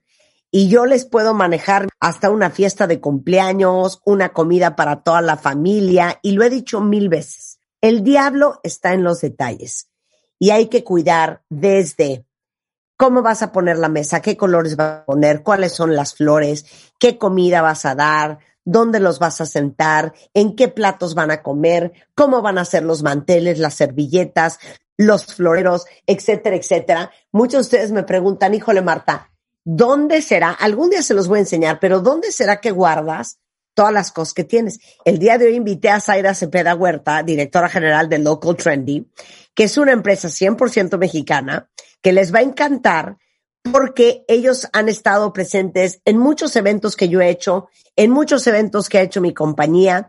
Se dedican al diseño, al interiorismo, a la producción de eventos. Y quiero que les platique, Zaira, cómo hacen el Local Trendy para fusionar las tendencias, la decoración, la experiencia para producir estos eventos increíbles para cualquier cuentaviente que esté escuchando, que es histérico como yo y que le gusta que todo esté divino. Claro que sí, Marta, pues feliz de estar aquí con ustedes. Y fíjate que en Local Trendy lo que hemos hecho desde hace nueve años es eh, tener un diferenciador, ¿no? Y justo para clientes exigentes como tú, que le encantan los detalles, la personalización, tratamos cada año de hacer eh, un evento donde podamos compartir qué es lo que viene en tendencia, ¿no? Porque yeah. obviamente, pues ya ahorita las redes sociales es muy fácil tener inspiración de qué es lo que quieres. Ya los clientes llegan con nosotros sabiendo qué es lo que quieren, qué mobiliario, flores, y tú prácticamente lo que tienes que hacer es, es ser un facilitador.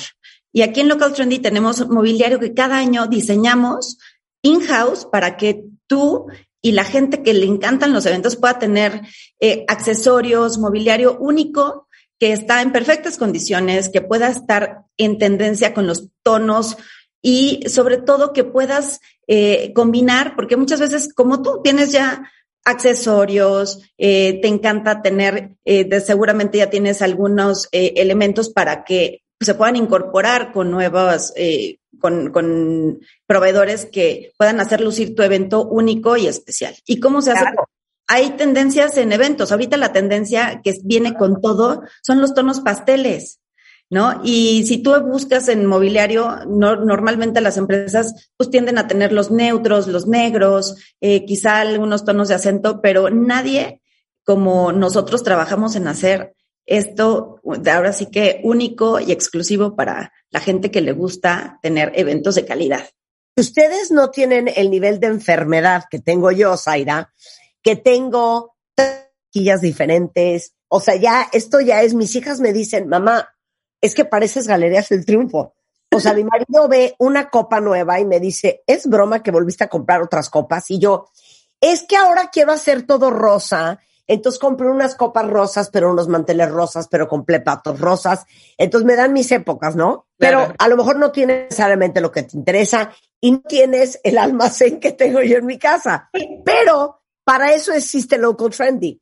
Porque quiero que les cuentes qué es todo lo que tienen ustedes. O sea, en sus bodegas. ¿Desde un sofá hasta qué? Mira, tenemos desde sofás, salas, periqueras, bancos, mesas bufeteras con sillas de diferentes texturas, formas. En estos nueve años hemos hecho cada, tenemos alrededor de veinticinco colecciones.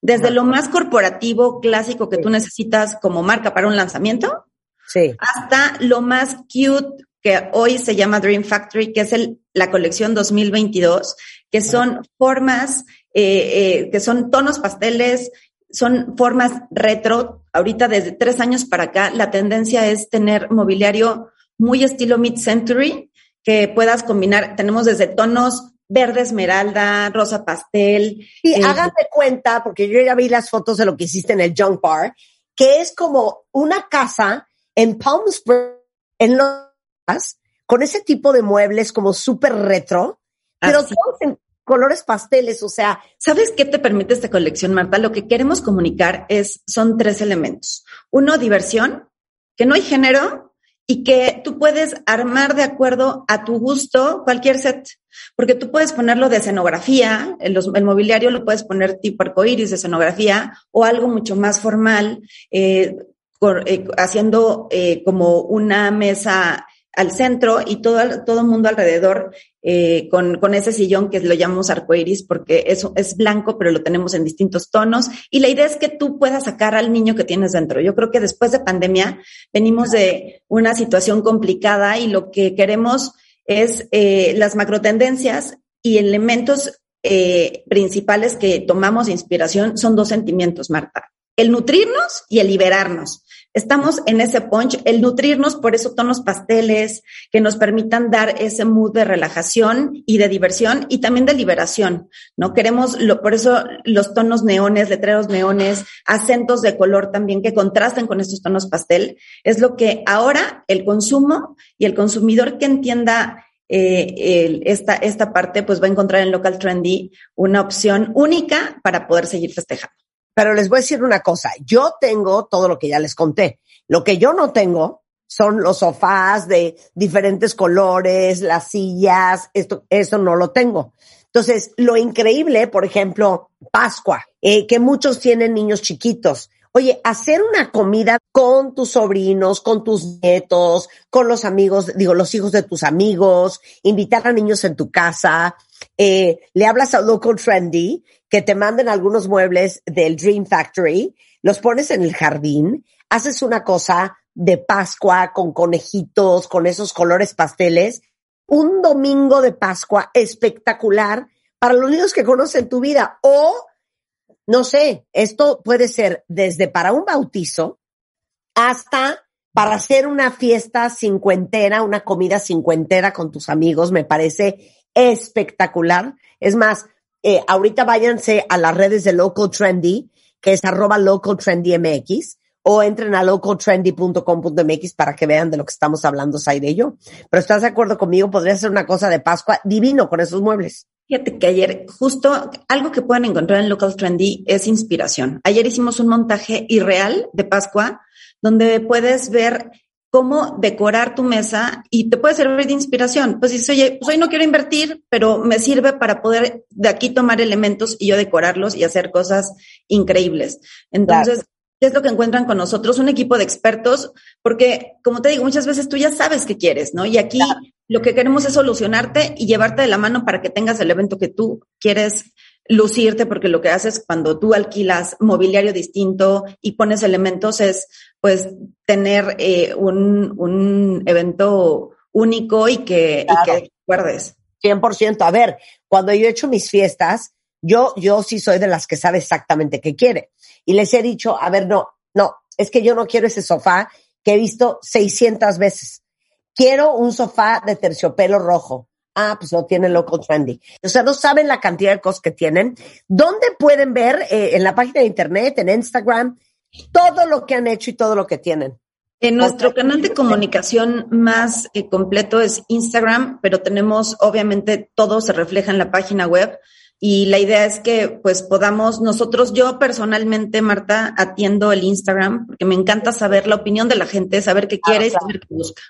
cien por ciento. Entonces, a ver, en Instagram es Local Trendy M X y ahí van a ver mucho de lo que tienen. Van a ver los sofás en rojo, en color melón, en, en terciopelo, en lino, en azules, en negro. O sea, unas pueden hacer hasta una fiesta de, de Alicia en el País de las Maravillas con todo lo que tiene Local Trendy. Está toda la información, local trendy punto com punto m x. Zaira, como siempre, un placer platicar contigo. Igualmente, muchísimas gracias, Marta, y a todo tu auditorio. No, igualmente es Local Trendy M X en Instagram, Local Trendy en Facebook y Local Trendy en YouTube. Un beso, Zaira. Hay que hacer un evento pronto para este verano.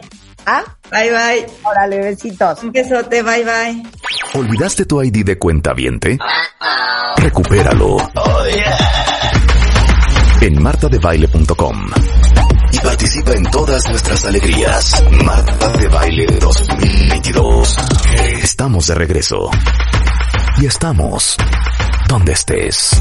Es que ¿saben qué pasó, cuentavientes? La semana pasada estábamos poniendo las películas que nos traumaron. Y acabamos oyendo Bambi y acabamos oyendo Dumbo. Y yo hice la, la simulación, bueno, les les, les hice la, la escena, les describí la escena de Mamadumbo, que estaba en un, como en una carretilla de dos por dos, en, con barrotes, traía Ay, un no, grillete en, la, en una, en una patita, y llega Dumbo por fuera y empieza a sobarle su carita y a llorar porque está en un circo. Ay, no, hija, está liberen en un circo. A Willy. Liberen a Willy. King Kong. Esa se nos pasó. King Kong, no lo puedo creer, King Kong. King Kong. Es un horror. Entonces, todo esto nos llevó a la conclusión de que, perdón, ya olvídate los circos. Los zoológicos son un horror. Sí, tiene sus pros y sus contras, porque ahorita nuestro invitado, a ver, entonces, Marta, invité a Óscar a debatir el punto, porque a mí me pone muy mal, muy mal, ver sobre todo a ciertos animales.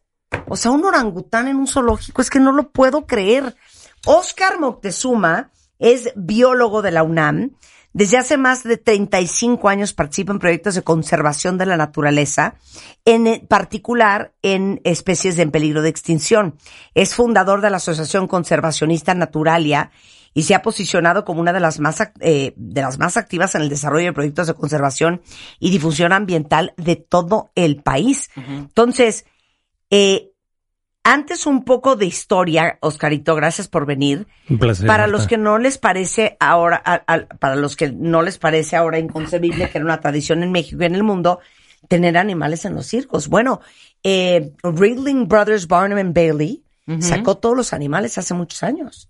Sí, lo que pasa es que, pues mira, bueno, antes que nada, un placer no, como bueno siempre estar aquí con ustedes. Claro, no, danos, para hablar de estas cosas. Que el tema de animales, es, es un tema es que no me lo toquen. Uh-huh. Es deprimente, la Es verdad. Que me da una depresión. Sí, si no, y una no, furia. No, no es para menos. Lo que sucede es que estos centros, los circos, los zoológicos, los delfinarios, los acuarios, pues yo una surgieron... vez nadé con delfines, no sabes cómo me arrepiento.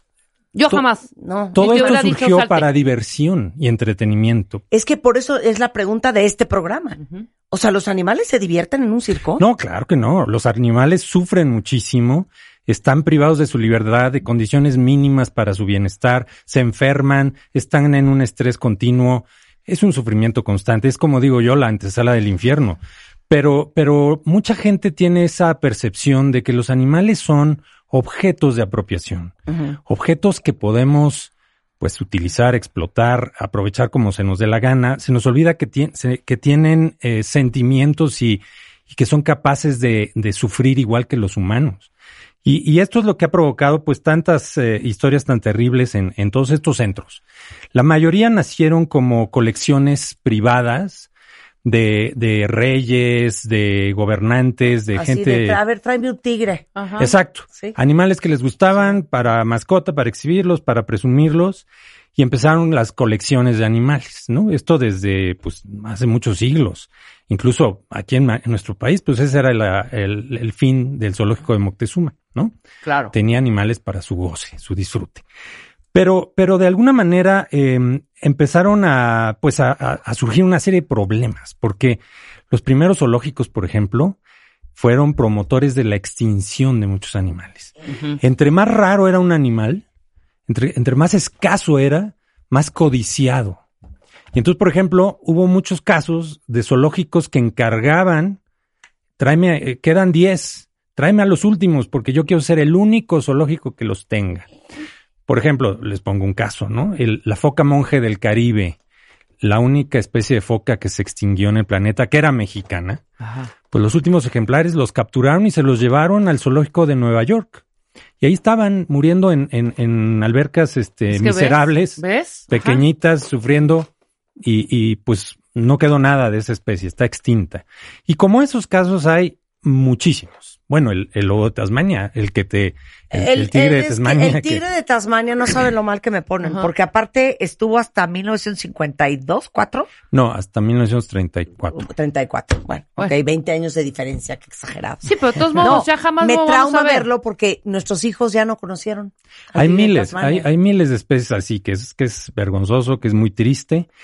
Y bueno, eh, estos zoológicos al principio pues promovían la extinción y no les interesaba, muchos de estos animales morían porque no les interesaba pues eh, su bienestar, sino mantenerlos, exhibirlos. Claro. Se desconocía mucho, digamos, de, de los requerimientos y de las condiciones mínimas para que estuvieran es bien. Que, es que, a ver, es que yo sí quiero que lo dejes claro, tú que te has dedicado a esto toda tu vida. O sea, un león, cero le cae en gracia. A ver, súbete a la ban- al banquito, a ver, vuélvete a bajar, a ver, párate en dos patas, a ver, da una vuelta al ruedo. A ver, ahora rueda de un lado, ahora rueda del otro. Todo eso va en contra. No, no, no, va en contra de su conducta, va en contra de sus instintos, va, va en contra de sus necesidades. Lo que pasa es que este entrenamiento se hace, util, usualmente se hace, eh, digamos, haciéndolo sufrir. Con dolor. Con castigos, con dolor. Y, y además y les quitan los colmillos, es que ya, no, te, le quitan ya, las, las ya, garritas. Ya, no, claro, ya, es que hay que decirlo no puedo, tal cual para no que puedo. La gente tome conciencia. Y los elefantes claro. me quiero matar. Pues mira, los animales más inteligentes Ajá. son los que más sufren. Tú lo decías, los orangutanes, los gorilas, los chimpancés, los elefantes. Entonces, uh-huh. los animales eh, sufren muchísimo estas condiciones de, de encierro permanente. Imagínense ustedes estar todos los días de tu vida en el en, mismo lugar. En, entre cuatro paredes, en un piso de cemento, viendo barrotes todo el día, sin que te dé la luz del sol. Escuchando un escándalo de, de personas que todo el día están gritándote y haciéndote cosas. O sea, aquí nos enferman, ¿no? Si, si aquí nos enfermamos en, en la ciudad, imagínense claro. estar en... Sin en, la en, pandemia en, nos escapamos de morir todos. Claro, claro. Y, y eso es lo que pasa. Pero la, la, ahora sí que la tragedia de muchos animales, como los leones, todos los grandes gatos, de hecho, es que son muy resistentes. No. Y a pesar de que sufren toda, no. todo el encierro... No. Sobreviven muchos años. Es que te lo pido. Así, me quita las ganas de vivir. Así es. Y, y, y déjame decirte otro dato. Muchos de estos animales incluso se reproducen en cautiverio. No quiere decir, esto no es un indicador de que estén bien. Claro. Es un indicador de que pues no les queda de otra, ¿no? Claro. Hoy en día, por ejemplo, hay más tigres en los zoológicos que los que quedan libres en, en los bosques de la India es y el sureste asiático. Es que les voy a decir una cosa muy fuerte. Yo hace muchos años tomé la decisión de no volver a ir a un zoológico y de no llevar a mis hijas a un zoológico. Pues sí. No deberíamos es... hacer todos lo mismo. Claro, hay algunos que ahorita va a decir también. No, a ver, ¿cómo? ¿En Oscar? ¿Qué contexto, Oscar? Es que mira, los zoológicos, como muchas otras instituciones, evolucionaron. No todos, pero algunos se dieron cuenta de lo que estaba pasando, de que estaban promoviendo la extinción, de que estaban promoviendo el sufrimiento, de que no estaban mandando un mensaje adecuado a las personas. Y entonces empezaron a cambiar, empezaron a tener, eh, digamos, pues un manejo más digno, más humanitario. Empezaron a darse cuenta de que los zoológicos tenían un potencial para ayudar a la educación, a la conservación, uh-huh. a la investigación científica, para conocer eh, pues muchos de los hábitos, muchas de las eh, el funcionamiento orgánico de estas especies, etcétera. Y entonces empezaron a modernizarse. Hoy en día eh, los zoológicos modernos tienen esos objetivos, educar a la gente, porque la gente eh, t- tiene un enorme potencial benéfico en ese sentido. O sea, tú, tú jamás vas a ver a, a la mayoría de los animales que están ahí. No vas a poder conocer cómo son, cómo se mueven, cómo actúan, pero los tienes enfrente en un zoológico muy cerca y puedes aprender si eso se complementa con información que te brinde el zoológico, con instalaciones adecuadas que simulen su entorno, todo esto, pues entonces la gente puede aprender y educarse. Y una de las cosas que, que es más valioso que aprendan es que las especies están en peligro de extinción, que lo que están viendo ahí son especie de embajadores de las especies que están desapareciendo en su hábitat. Claro. Y luego está el tema de la conservación. Hay muchos eh, zoológicos que han creado eh, instituciones paralelas, uh-huh. lo que se llama sociedades zoológicas, uh-huh. que ayudan a conservar a las especies que ellos tienen en cautiverio, pero conservarlas en su hábitat, que es finalmente de lo que se trata. Claro. A recuperarlas, a preservarlas en, en estos sitios, a crear reservas, todo lo que se necesita para enfrentar este, esta crisis de la biodiversidad. Y bueno... Eh, tenemos afortunadamente ya muchos casos de zoológicos que se han coordinado uh-huh. en programas mundiales de reproducción de especies para recuperar aquellas que tienen números muy pequeños y que sí. están a punto de extinguirse. Y, y han sido casos eh, tan exitosos que, que muchas especies que, que incluso desaparecieron en su hábitat, en, en, en la naturaleza, han regresado a partir de los animales que los zoológicos lograron reproducir. Claro. El caballo del pres, de Przewalski, el bisonte europeo, el, el eh, cóndor de California, en México el lobo mexicano, la paloma de la isla Socorro. En fin, son, son muchos casos, afortunadamente, y, y este es un papel positivo de los zoológicos. Uh-huh. Pero desde mi punto de vista, ningún zoológico debiera existir si no tiene sus objetivos claros, claro, claro. Si no tiene infraestructura y recursos suficientes, porque podemos imaginarnos que, que cuesta muchísimo hacer todo eso, ¿no? No, pues cien por ciento. ¿Cómo no? Imagínate, mantenerlo. Pero, por ejemplo, yo no sé si ustedes sepan, pero vean qué cosa más bonita. Eh, ya saben que en México, desde el dos mil quince, empezó la prohibición de México, en México, Eh, del uso de animales silvestres en los circos, ¿no? Uh-huh. Así es. Ya, no existen animales en no. los circos en México. Costa Rica, en el dos mil trece, se volvió el primer país en el mundo en cerrar sus zoológicos y liberar a todos los animales que tenían cautivos. Mira. Es una maravilla. O Mira. sea, aplausos para todos claro. los ticos, ¿eh? Oye, y te voy a decir otra cosa que es bien importante. ¿Y los acuarios? Los acuarios están por el estilo, y los delfinarios también. O sea, son, son básicamente centros de diversión. No, no están, prácticamente no están vinculados a la conservación de las especies. Ajá. Algunos sí están vinculados al tema de la educación, y eso es importante. Por ejemplo, el, el Acuario de Veracruz, que es el más grande del país, es, es un acuario pues moderno, digamos, que, que sí trata de educar a la gente, que a todos sus visitantes. Sí. Pero, pero los acuarios están todavía más des- rezagados y los delfinarios Peor. Peor. Bueno, quiero decir una cosa. Tenemos una lista, Óscar, de los zoológicos que sí están haciendo su chamba. Africam Safari Puebla. El de los mejores. Uh-huh. ¿De verdad? El mejor. Sí. ¿De verdad? Sí, sí. Este, este zoológico también nació como una colección del Capitán Camacho hace uh-huh. cincuenta años.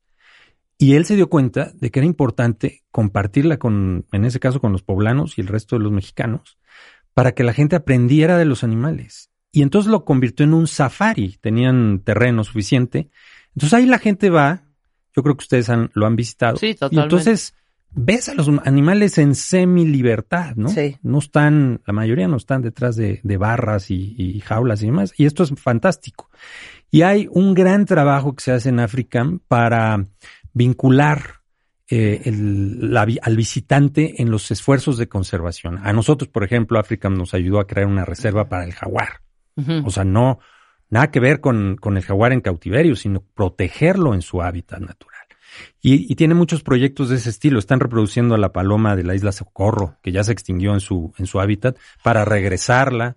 Han participado en la reproducción del lobo mexicano. O sea, bien Africam Safari. Bien Africam. Zoológicos de Chapultepec y Aragón de la Ciudad de México. Mira, muy buenos. Están en el mismo canal, eh, reproduciendo al cóndor de California, al lobo mexicano. De hecho, el lobo mexicano inició reproduciéndose ahí.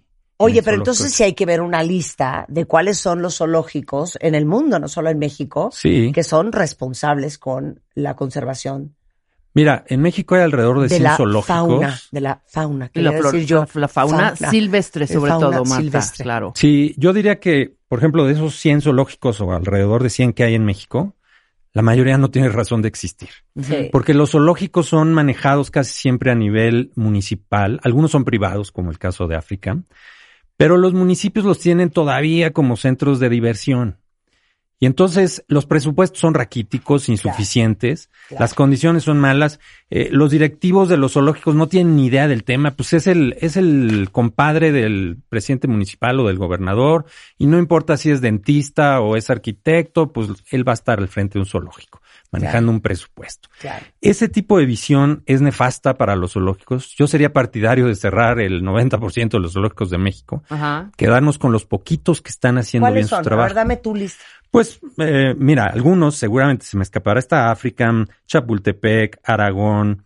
Está el, el zoológico de, de Saltillo, que se llama Centro eh, Museo, Museo del, del Desierto, Desierto, perdón. El Nido. Está El Nido, ese es, uh-huh. esa es una colección privada que nació hace muchos años y que hoy es un centro que está tratando de eh, rescatar especies en peligro. Uh-huh. Y, y, y me, me sirve para poner un ejemplo. Ahora en la pandemia, uh-huh. los zoológicos que, que dependen de, de, las, de los visitantes que pagan su entrada, uh-huh. estuvieron en, en una crisis tremenda. porque no tuvieron ingresos, claro, y tenían claro, claro. miles de animales que mantener Ay, vivos. El no, nido ya. fue un caso. Entonces, la verdad, este, hay que ir, hay que ir a esos Ay, zoológicos, hay, hay que, que apoyarlos. Sacango, hay que ir al nido, hay que ir a Sacango. Claro. Todos Sacango esos, muy bien también lo está haciendo. Muy ¿eh? buen, muy buen zoológico, uh -huh. Sacango. La verdad es que sí, eh, pues te digo, hay, hay como diez, veinte que, que están haciendo las cosas bien. Desde luego el Acuario de Veracruz, el Acuario Inbursa, el, el de Xcaret en, en Cancún. Uno que es excelente es el, el zoológico, el SOMAT, el Miguel Álvarez del Toro, que está en Tuxtla Gutiérrez, Chiapas. También, ah, claro. Porque este zoológico es eh, solo exhibe animales de Chiapas. Divino, ¿eh? Divino. Uh-huh. Son es, es la manera en la que logra educar a, a los chiapanecos para que conozcan y valoren su fauna. Pero además sí. los tienen en un eh, encierros ambientados, para que realmente los conozcan como viven, ¿no? Exacto, claro, exacto. Oye, te, les voy a tuitear ahorita la lista de los zoológicos en México que sí están haciendo bien su trabajo. Exactamente. Para que sepan a dónde van a ir y a dónde van a llevar a sus hijos. Yo, eh, yo creo que eso es algo que la gente puede hacer si no quiere, eh, digamos, que siga habiendo zoológicos que torturen animales, que, que no apoyen para nada la conservación, etcétera. Claro. Privilegiar a los que están haciendo bien las cosas y boicotear a los que no lo están haciendo bien. No ir a esos zoológicos ni a esos acuarios y además presionar a las autoridades claro. para que los atiendan bien. Si no tienen recursos suficientes para que estén okay. dignamente los animales, para que no sufran, pues que los cierren. Es totalmente, mil veces mejor, totalmente. cien por ciento. Ya, ya hicimos con los circos algo buenísimo. Quien, a, a, quien descubra alguno por ahí clandestino, la multa es de doscientos veinticinco mil pesos por si Dos tienen, a tres pesos, ¿eh? por si Perdón. tienen animales, no importa, pero de alguna manera es una sanción. Y ves, y ves en el mundo, Ni anden Marta. Con que, ay, mi novio me regaló un changuito. No, nada. O sea, la, el humor que me pongo con esas cosas. Pero ve en el mundo, terrible, todavía. Terrible. Ay, fulano se compró un monito capuchino. No, eso Ahí es... lo tiene en su casa. Y luego el monito capuchino se pone bien, bien loquito porque no, no está en su hábitat correspondiente y empieza, de verdad, es muy, Mira, muy ese peligroso. Es, ese ¿eh? es un tema que deberíamos de abordar otro ¿Qué? día. ¿Qué? Todo lo que es el comercio de animales. Te lo pido. Es, es, es patético. Y, y ahora, a partir de que crearon todas estas tiendas de mascotas. Un horror. Que, un que horror están por también. Todos lados. Un horror. Tú puedes comprar el último dodo. O sea, lo que quieras te venden ahí.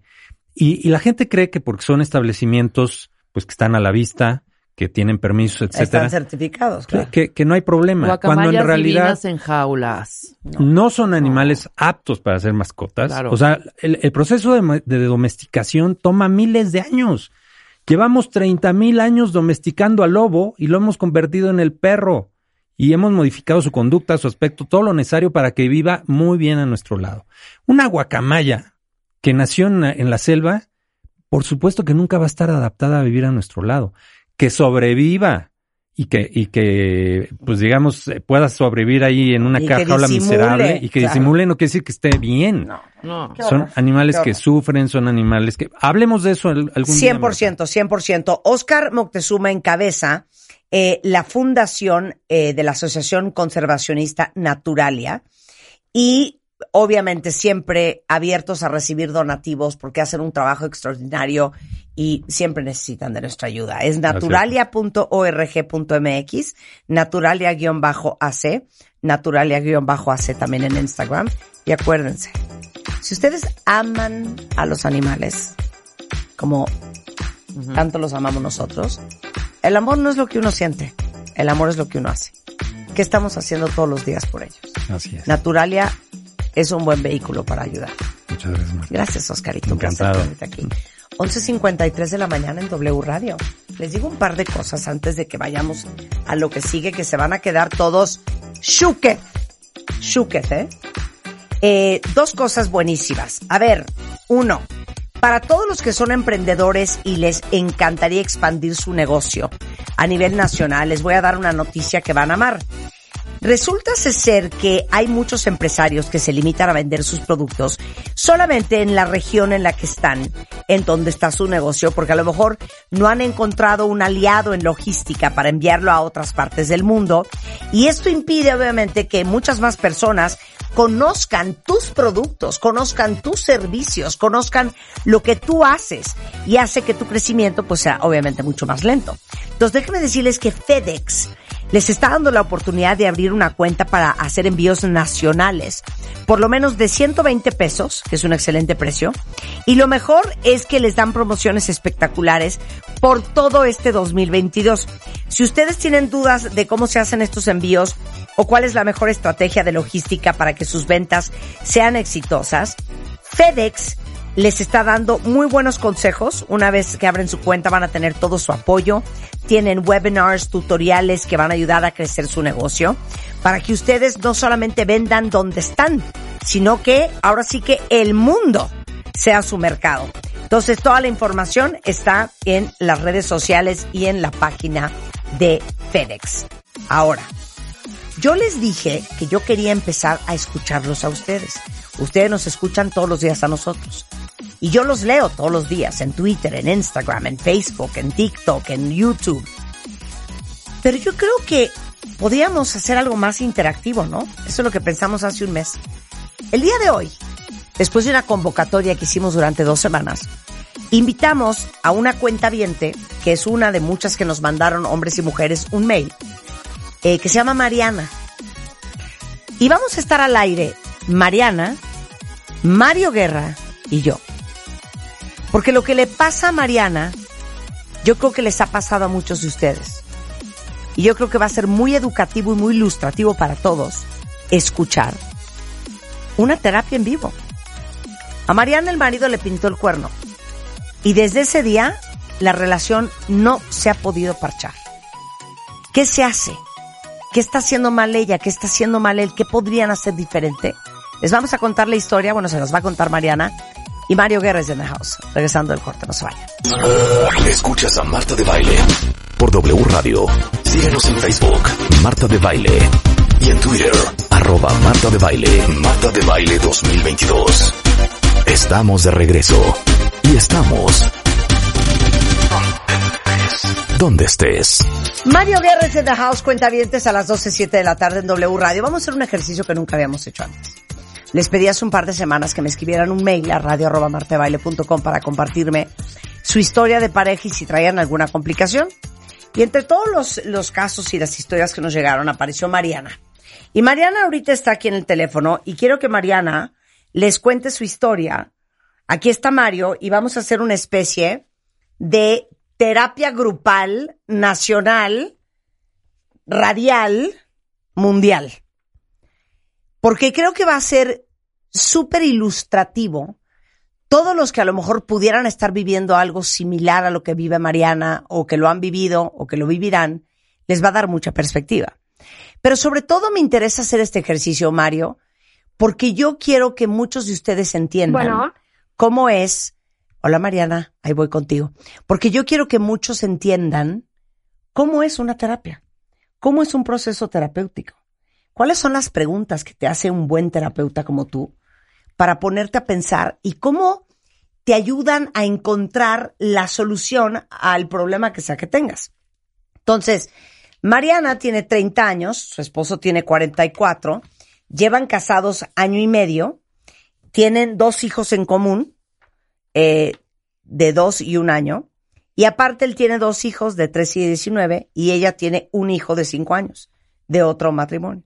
Él antes estuvo casado durante diez años, ambos son médicos, él es especialista en cirugía laparoscópica, y ella es especialista eh, en clínica de heridas y nutrición, eh, no son de la Ciudad de México, y este... Mariana, qué linda que estás aquí, qué increíble que quieras compartirte con toda la audiencia. Ahora sí que seas el estandarte, el niño héroe para... Gatito para, todos somos Mariana. Eh, gatito todos hemos sido Mariana alguna vez. Eh, y que nos cuentes tu historia. Y aquí está Mario, que yo sé que muchos de ustedes quisieran tenerlo viviendo en su casa para terapiarse todo el día. Eh, y vamos a hacer este ejercicio a ver qué tal nos sale. Mariana, ¿cómo estás? Marta, ¿qué tal? Buenas tardes.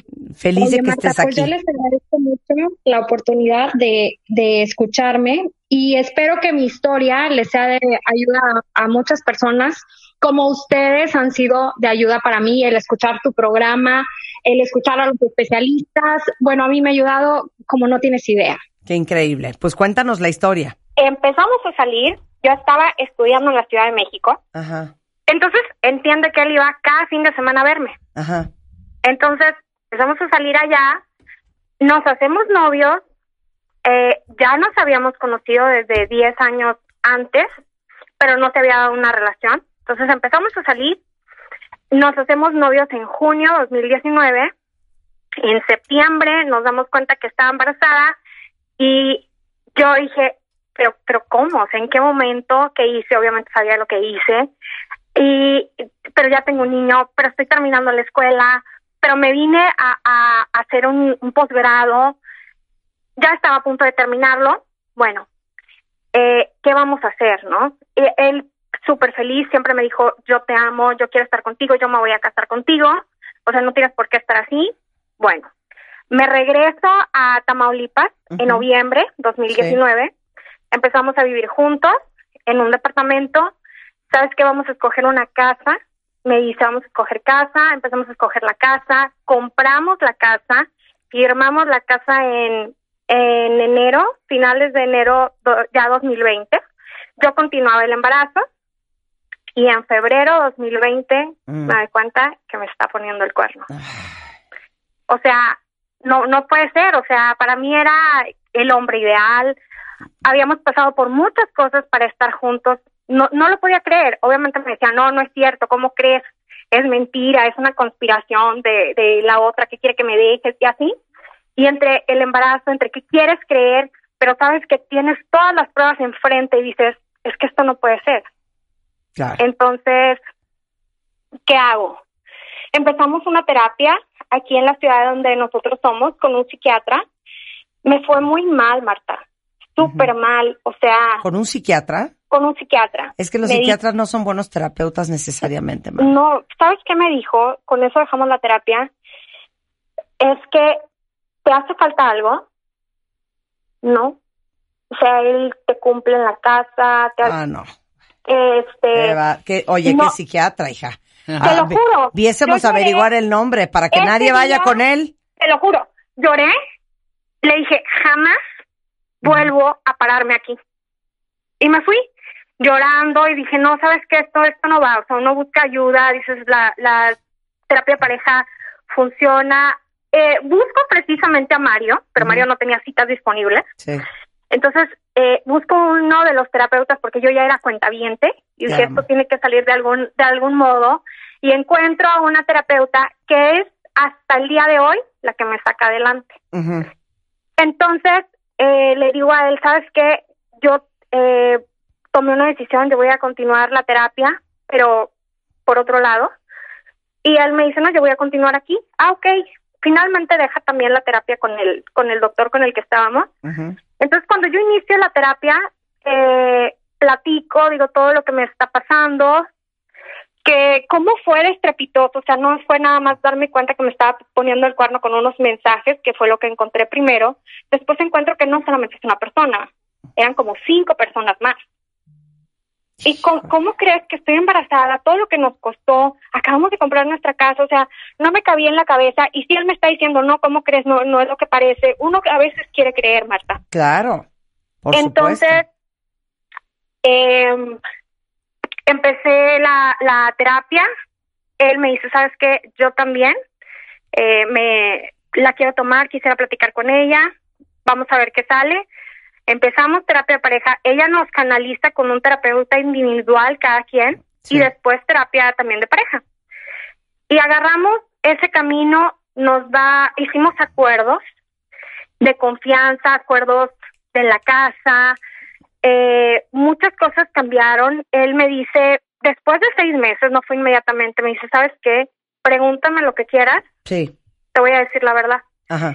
Entonces es cuando empezamos ahí a sanar un poco, o sea, ¿sabes qué? ¿Qué pasó? ¿Por qué me mandaron esto? ¿Quién fue esta persona? ¿Qué pasó en tal hotel? O sea, yo sé que fuiste, están uh-huh. las fotografías. Este, y me dice él, ¿sabes qué? Sí, pasó, o sea, vi a esta persona, pasó esto, esto. Obviamente, no no quiero saber pormenores, nada más dime por qué. Uh-huh. ¿A o sea, lo que te contestó? Qué? Sí. ¿Qué te dijo? ¿Tú? Eh... que tenía, que sí, efectivamente, había tenido una relación de once años. ¿Mm? Tenía once años con la amante, o sea, fue mucho antes que yo. Y que habían Oye, perdón, hija, quien le estaban pintando el cuerno era la amante, no a ti. Te lo sí, claro. Así me sentí, o sea, cuando ella me dijo, oye, es que con, con casi casi me reclamó derecho de antigüedad, y yo decía, pues sí, ¿verdad? Tiene razón, pero pero ¿yo qué hago, verdad? Aquí estoy y... ¿Y, y, pues, ¿Y cómo están hoy? ¿Cómo están hoy? Fíjate que estamos... Estamos bien, Marta. El, el amor, como lo hemos visto, el amor no alcanza.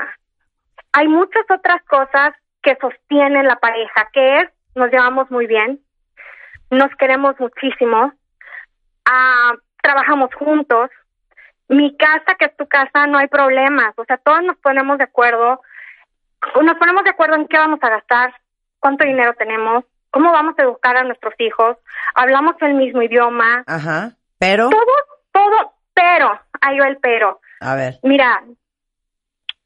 Cuando hay algo que surge, o sea, porque todo esto lo trabajamos ya, ¿sabes? Pero yo le quiero hacer esta pregunta a Mario. Ajá. Mira, él, yo estoy segura que no me está poniendo el cuerno. Uh-huh. Yo me estoy, estoy segura que el día que él me dijo, yo me comprometo contigo, voy a estar contigo, y se casa conmigo por la iglesia, por el civil, me dijo, yo quiero algo diferente. Nos casamos de esto que te platico del cuerno un año después. Uh-huh, qué animada. ¿Y luego? Eh, gracias. Este, nos casamos después y en pie, yo veo las cosas diferentes. Lo veo a él diferente, está conmigo, está comprometido con los niños, con la crianza de ellos, con nuestra casa. Pero... Pero cuando pasamos por el hotel donde yo sé que, que él estuvo... Ya se arruinó el día, Marta. Ya se arruinó, o sea, ya es... ¿Qué tienes? Nada. Oye, pero es que íbamos a comer. Sí, pero ya no tengo hambre. Oye, pero es que dime qué pasa. No, nada. O sea, ¿sabes que ya me quiero ir a la casa? Y él, o sea, pero es que, ¿qué pasó? No, pues es que yo... Pasamos por ahí y yo me acordé y, ¿sabes qué? Que ya me siento mal. Y empieza, y lo reconozco, como un berrinche. O sea, cero madurez. No. Es que, es que te voy a decir, ajá, dime, dime. Y luego te agarra él de que, es que tú nunca me crees, este, si yo estoy haciendo las cosas bien, ¿sabes qué? Ya me voy a la casa, o, o sea, y, y ¿sabes cuánto tiempo? O sea, agarramos maletas, terrible, y se nos cae todo. Claro, pero es que todos no están bien. Es que esto, no, esto no se ha superado, hija, esto no se ha superado. No. Es que ahorita que te cortaste, le estaba yo diciendo a Mario, fuera del aire, que cuando a mí mi pareja de seis años me lo caché que me pintó el cuerno, traté de, eh, sí. cortamos, regresamos, le eché ganas, y justamente lo que dices tú, no había comentario que este hombre hiciera de, ay, qué bonita Exacto. la tarde, ¿no? Ah, igual de bonitas que las nalgas que de la vieja que ella. Te cogiste. Ay, no, sí. O sea, todo el día. Hasta que un día dije, es que yo no puedo no. convertirme en este infierno de mujer, yo no me Exacto. puedo hacer esto y yo no le puedo hacer esto a este hombre. Entonces... I feel you, sister. I feel you, sister. Te entiendo perfecto. Estás conmigo. Estoy gracias. Contigo, hermana. Nada más yo, que bueno, yo no yo pude. Es que yo que no Mario, pude. Sí. Yo necesito que Mario me diga qué hago, porque mi consciente, lo que veo, lo que hay es otra cosa. Pero el pasado, lo que pasó, lo que fue, lo que hizo, a mí Mario el día de hoy no me deja vivir. Claro. Y yo, y yo, Marta, quiero decir algo. O sea, yo puedo solucionar lo mío. No de lo de él, la parte que él tenga que trabajar, él la trabajará. Pero yo quiero preguntarte, Mario, yo, Mariana, ¿cómo puedo actuar de una mejor manera? Porque cuando me doy cuenta, en retrospectiva, lo que hice ya no me gusta como me veo en la película. Claro. No, claramente no, Mariana. Eh, mira, acá lo que pasa es que, exacto, cuando, cuando te das cuenta lo que hiciste, cuando te das cuenta que pasaron por este lugar, que ya te enojaste, ya no tengo hambre... Cuando te preguntan, es muy curioso lo que haces y mucha gente lo hace. ¿Qué tienes? Nada. Nada. ¿Por qué estás así? Es que ya se me fue el hambre. En lugar de decir, fíjate, de, decirlo a la primera, porque parece ser que lo acabas diciendo después. En lugar de decir a la primera, mira, ¿sabes qué? Cada vez que pasamos por estos lugares que me recuerdan lo que pasó, me enojo mucho. Pero no tiene que ver contigo, tiene que ver conmigo. Es decir, okay. y, y lo que yo hago con este enojo, pero te quiero decir que me sigue pasando, que me sigo enojando. Y es perfectamente natural que te pase. El problema es que cuando te enojas, actúas el enojo, en lugar de decirlo. Uh-huh, claro. Haces como dices tú, por son tus palabras, esta especie de berrinche, donde te encierras en ti misma. ¿Sabes cómo siento? Te enojas. Te voy a, sí, te voy a decir, mira, pasamos y siento que adentro de mi, de mi estómago empieza como algo rojo, así como a crecer, como una bolita, y luego ¡guau! Sale un fuego, hace un volcán, explota de la peor manera. Y cuando ya después veo todo lo que hice en retrospectiva, horas o al día siguiente, digo, ¿qué hice otra vez? O sea, claro. ya no es él, él ya no claro. lo está haciendo. Yo, ¿yo qué estoy haciendo? Y le arruino el día a mis hijos, porque ya no tengo ganas de hacer nada, tengo niños chiquitos. Eh, la última fue el, el domingo de Pascua. Uh-huh. Acabo de volver a regar, o sea, y, y ¿sabes por qué? Porque empiezo con mi molestia, luego él se molesta, que porque no le creo, y ¿sabes qué? Que ya nadie habló en la carne asada. Claro. Claro. ¿Sí me explico? O sea, y cien por ciento. La familia y los niños así volteando de que, mami, ¿qué pasó? Eh, no, nada, me duele la cabeza. Ahora, fíjate, fíjate en algo, Mariana, fíjate en algo. Eh, eh, obviamente no, no, no apruebo la intervención de ese psiquiatra que te pregunta eso, ¿qué te hace falta? No la apruebo de ninguna manera. Pero fíjate cómo cuando te pregunta, porque eso fue lo que nos contaste, oye, ¿y qué te hace falta? Tienes esto, tienes esto, obviamente refiriéndose a cosas materiales, evidentemente. Claro. Y tú sí. respondes, no, no, realmente no me falta nada. No, es que si te hubiera fal- si te falta algo, oiga, sí, sí, mire, todo eso lo tengo, pero eso no es lo importante. Lo importante es que me está haciendo falta confiar en él. Lo que, lo que me pasa es que me está haciendo falta que nuestra relación mejore. Eso es lo que sí me hace falta. Entonces, t- tienes esta tendencia, ha- hablas y dices, nuestra relación está bien. Pues no, no está bien. Yo sé que tú tienes el deseo de que esté bien, pero evidentemente no está bien por diferentes razones. Aquí lo que, lo que pasa, hay una parte de, de ti que quiere volver a confiar, que quiere que esa relación esté bien, pero hay otra parte que no puede.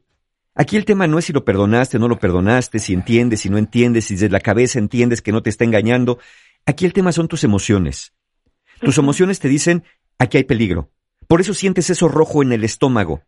Es como si fuera un presentimiento de algo no está bien aquí y algo me van a hacer. Es, es un razonamiento emocional. Fíjate, el razonamiento emocional va así. Si yo creo que mi pareja me va a engañar, uh-huh. se, seguramente me va a engañar un día.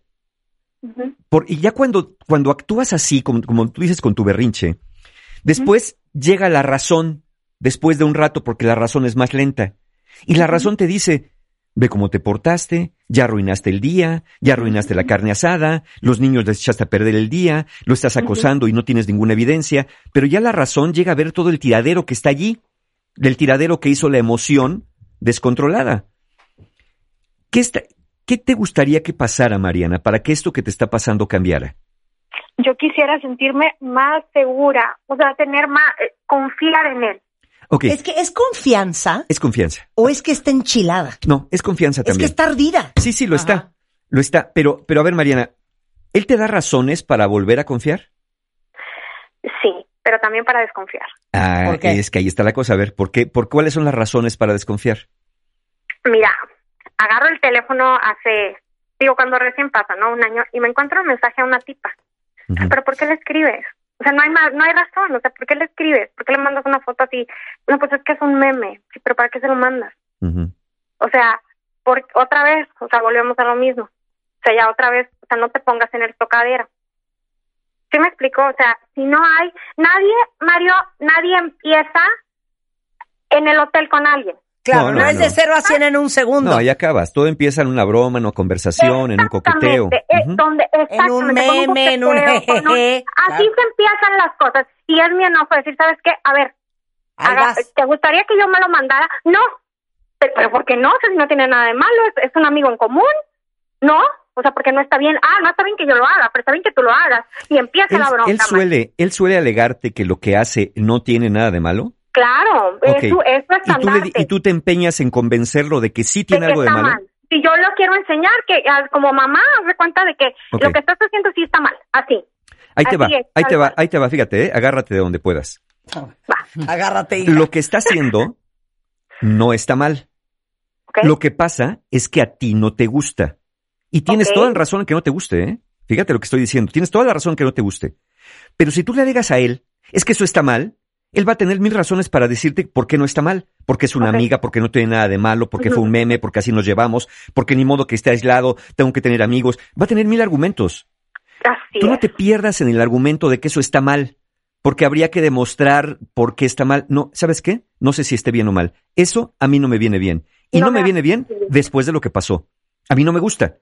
Y yo quiero decirte que cuando tú haces eso, a mí me lastima y me hace dudar. Y no abona para la confianza que hay entre nosotros. Tú ya decides lo que quieres hacer. Nada más te digo, que hacer esto, independientemente que está mal, a mí no me gusta porque no abona para la confianza que estoy tratando, queriendo reconstruir entre nosotros. Uh-huh. ¿Te hace sentido esto que te digo? Mucho. Es, es un argumento distinto, porque entonces ya no se pierden en está bien, está mal. Es como cuando llegan conmigo, Mario, ¿verdad que está mal que le ponga likes a la mujer? A ver, no, no está mal que le ponga like. Si estuviera mal estaría prohibido poner likes y mandar memes. No, no está mal. Pero a ti no te viene bien. Y tienes toda la razón porque eso es una evidencia de que algo se puede estar gestando ahí como se gestó en el pasado con otro tipo de relaciones. Entonces, sí, puede ser que te esté dando elementos para, para que confíes, pero es cierto que también existen elementos para el que no. Es decir, no estás fuera de, tu, de, tu, de tus cabales. Aquí la cuestión es cómo tú entras en, este pose- en esta posesión emocional sin, sin pensar un poco, a ver, hacer una pausa y poder decirle, esto sí me molesta, esto no me gusta, cada vez que pasamos por acá me enojo, lo estoy trabajando, pero, pero aquí ya dio un giro la historia. A ver, Mario, espera, ahí quiero que me digas cómo lo puedo expresar, como tú lo estás diciendo, porque pasamos y, y o pasa alguna cosa, como lo, te lo acabo de decir, y siento ese calor adentro y vuelvo a hacer lo mismo, o sea, claro. Quiero que me digas, como decir, ¿sabes qué? Me dio, me dio la terapeuta, te vas a dar un time out, tú te vas a poner un time out, entonces, eh, algunas veces lo he logrado, venirme a mi recámara, eh, calmarme un poquito, llorar un poquito, pero cuando no lo logro, o sea, ¿qué otras cosas prácticas que tú me digas, Mariana, así con manzanas y palitos, qué puedes hacer para expresar de una manera mejor el enojo, pero en ese, en ese momento que está El, el conflicto, no actuar de esa manera tan inmadura? Ok, eso te lo voy a decir de dos maneras. Uno, con lo que estamos a punto de hacer un corte, y regresando del corte te lo voy a decir, okay. Pero ese es el secreto. Exacto. Hacer un corte. Hacer un, un corte. corte. O sea, ese es tu time out, my friend. Hacemos una pausa y regresamos, no se vayan. ¿Todavía no tienes I D de cuentaviente? No. Oh, no. No. Not yet, yet, yet. Consíguelo en marta de baile punto com. marta de baile punto com. Y sé parte de nuestra comunidad de cuentavientes. Marta de Baile dos mil veintidós. Estamos de regreso. Y estamos donde estés. Estamos de regreso en W Radio. Y saben que estamos en consultorio con Mario Guerra. Pero consultorio neta de verdad. Y están escuchando, pues, lo que sería una terapia en la vida real. Mariana, que es cuentaviente de este programa, está en Tamaulipas y se cachó que su marido llevaba once años con un amante y a cada rato está con cuentitos de mensajes y cositas en el celular. Eh, tienen dos hijos juntos y Mariana, a la menor provocación, cada vez que se acuerda de que este cuate se dio sus vueltucas, sale de sí. Y las emociones, dice Mariana, que toman lo mejor de ella. Y lo que le preguntaste a Mario antes del corte, Mariana, es ¿cómo hago para controlar mis emociones, mi furia, mi iria, mi, mi, mi furia, mi ira y mi tristeza? Esa fue la pregunta, ¿no? Entonces, sí, sí, sí. Mario, dijiste que le ibas a contestar. Sí, claro. Después del corte. Mira, Mariana, eh, lo que hicimos ahorita, un corte. Un corte. Uh-huh. Y ya me dijiste que tú lo haces a veces. A veces te funciona, a veces no. Haces una pausa. Uh-huh. Te vas a tu cuarto, tratas de pensar. Y eso te tranquiliza. Aquí la cuestión es, ¿qué haces cuando te tranquilizas? Porque si lo que haces es convencerte de, bueno, no, todo está bien y estamos maravillosos y no pasa nada, ahí hay un problema. Hay un problema hasta la siguiente vez que vuelvan a pasar por el hotel, hay un problema hasta la siguiente vez que vuelvas a recordar esto, o que vuelva a haber un motivo para desconfiar como verle un meme en el celular. Aquí la okay. cuestión es, ¿para qué aprovechas esas pausas? Esas pausas donde la razón y la emoción están juntas. Y debería ser para, para hacerte una pregunta. Fíjate la pregunta que te voy a hacer. A ver. Yo tengo la impresión, y corrígeme si me equivoco, que tienes muchas ganas que tu relación funcione. Que sí, tienes, así es. Que tienes muchas ganas de que estén bien. Sí. Porque tú quieres que estén bien. Uh-huh. Lo quieres verdaderamente. Sí.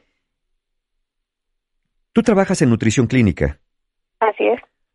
Hay muchas cosas que a la gente le gustan, que por alguna razón no le hacen bien.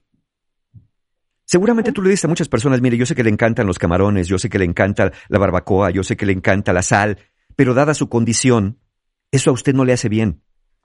¿Cierto o no? Cierto, cien por ciento. Bien. Entonces, tú quieres Tú quieres de corazón que tu relación funcione. Tú quieres a tu esposo probablemente, seguramente, y quieres a tu familia. Sí. La pregunta es si la relación que estás viviendo te hace bien. Ok. Yo sé que la quieres. Yo, yo, yo puedo amar los camarones. Y un día, me dijo un, un, un médico, yo fui a dar al hospital un día por un asunto de pancreatitis y cosas así, y me dijo el, un médico, me dijo, mire, Mario, yo sé que te gustan mucho los camarones, pero para ti, para tu condición, para estas cosas, no te hacen bien. Y yo aprendí que pues me gustan mucho, pero, pero, pero no me hacen bien. Y yo siempre digo, es que yo quiero apostar por lo que me hace bien. ¿Cuánta gente no se queda diez horas jugando un videojuego porque le gusta? La pregunta es si le hace bien no dormir por estar jugando un videojuego. No que los videojuegos sean malos. Yo no digo que tu esposo sea mala persona. Lo que digo es que por lo que me cuentas, parece ser que tu relación no te está haciendo bien. Y él no está abonando con estas actitudes a que la relación te haga bien. Mira. Sabes, Mario, yo te había escuchado cuando decías, te encuentras el diablo perfecto para tu infierno. Ajá. O sea, yo uh, con lo que he trabajado me doy cuenta que traigo ahí unas heridas desde eh, la infancia, okay, de traición, de abandono. Okay. Y haz de cuenta que ahora he identificado que se toca es ese punto rojo. Claro. Eh, ese punto es, rojo se despierta y haz de cuenta que me, me convierto o nos convertimos ambos en personas que después ni siquiera nos reconocemos. Claro. Claro. O sea, ahorita que cuando yo estaba redactando el caso, y te lo juro que Marta lloraba, decía, yo soy fui capaz de hacer esto, o sea, ¿cómo acepté tantas cosas que uno se pone a reflexionar? Claro. Mira, y te digo una cosa, Marianis, y te estoy hablando ahorita como, como hermana mayor y como amiga. Te entiendo perfecto lo que estás diciendo del botón rojo, porque así es la vida de perra. Te manda a los maestros que necesitas para aprender las lecciones que tienes que aprender. Yo crecí con una huella de abandono cañona también. Okay. Y justamente siempre encontraba hombres que me tocaban esa herida. Y hasta que no me cayó el veinte, que era mi obligación, como te lo acaba de decir Mario, con la más grande precisión y haciendo esta impecable analogía con lo que tú haces todos los días, que es nutrición clínica. A veces uno tiene que darse cuenta, por más duro que sea, que hay cosas que no te hacen bien. Y que no te hace bien estar con alguien en una relación que constantemente te está poniendo el dedo en la llaga, en lo que más te duele y en lo que más te puede. Y yo voy a ser muy dura con lo que te voy a decir, porque oigo que eres súper joven, tienes treinta años. Sí. Yo me divorcié a los treinta y dos. Mariana. Sí, yo me sé tu historia. Mariana, tienes dos hijos. Tengo tres, Marta. Bueno, tienes tres. Como mujer, como madre y como persona, es tu obligación ser el ejemplo de esos niños. Porque ellos van a acabar escogiendo lo que ven todos los días. Es tu obligación ser emocionalmente responsable contigo, pero también con ellos. Y exponerlos a estar viendo esto todos los días, lo único que estás haciendo es familiarizándolos y normalizando a lo que no es correcto, que es dos papás que muchas veces no están contentos el uno con el otro. Y nada más te quiero decir una tercera y última cosa. Para mí, esos brotes que tienes emocionales, que quieres aprender a controlar, en realidad yo te diría que lo que es, es tu alma diciéndote, go. Es tu alma diciéndote, este no es el lugar para nosotros. No lo quieras controlar. Sigue tus instintos. Eso Sa- te diría ¿Sabes qué? ¿Por qué pido el consejo para controlarlo, Marta? Porque yo creo que muchos de los problemas que hay en la pareja, y no solamente en la pareja, sino en relaciones interpersonales con tus padres, con nuestros hijos, es que siempre agarramos una lupa. Vemos el otro lo que me hizo, lo que no hizo, lo que no está haciendo tan bien como yo quisiera. Pero hay que agarrar un espejo y ver qué es lo que yo no estoy haciendo tan bien, qué no estoy haciendo, qué estoy dejando de hacer. Entonces, es mi trabajo que estoy haciendo personal, es precisamente eso, para mí, para dar, para ver en el espejo, y esa, esa Mariana no me gusta. Hay muchas cosas de Mariana que me encantan, pero hay cositas que no me encantan, y no quiero eso mismo hacerlo con mis hijos o con mis papás. O sea, no es una buena o manera con, de reaccionar. O contigo mismo, Mariana. Es, piensas demasiado, está bien que pienses, piensas demasiado en los demás, y está bien, pero contigo mismo también.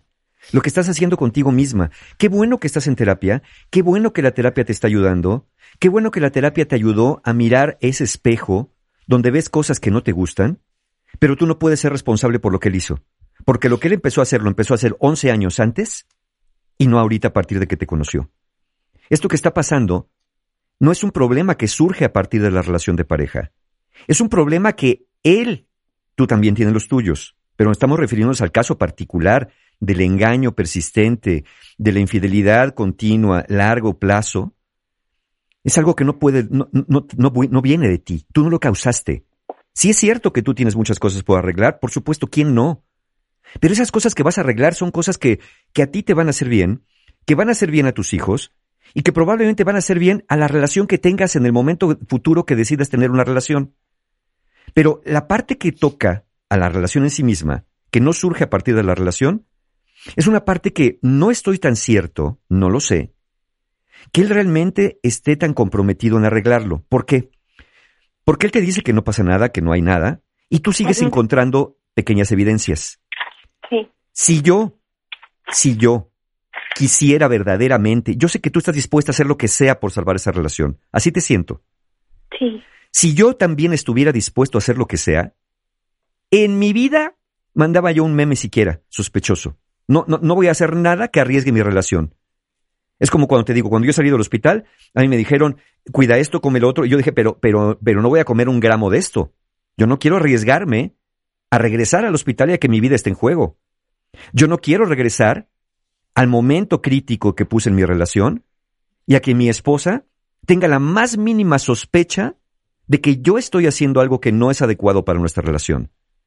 Pero cuando no, cuando uno dice, no es para tanto, fue una broma, no sé si estoy siendo tan cuidadoso. Y tú lo sabes, Mariana. ¿A, a qué paciente les va mejor? ¿Al paciente que se adhiere al tratamiento y que dice, sí, doctora, yo me estoy cuidando, mire, me tomo la medicina y, y he estado bien?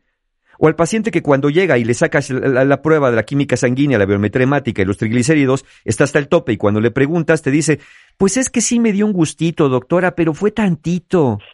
Oiga, ¿y se tomó la pastilla? Es que fíjese que a veces sí me la tomo, pero quiero estar bien, ayúdeme, doctora.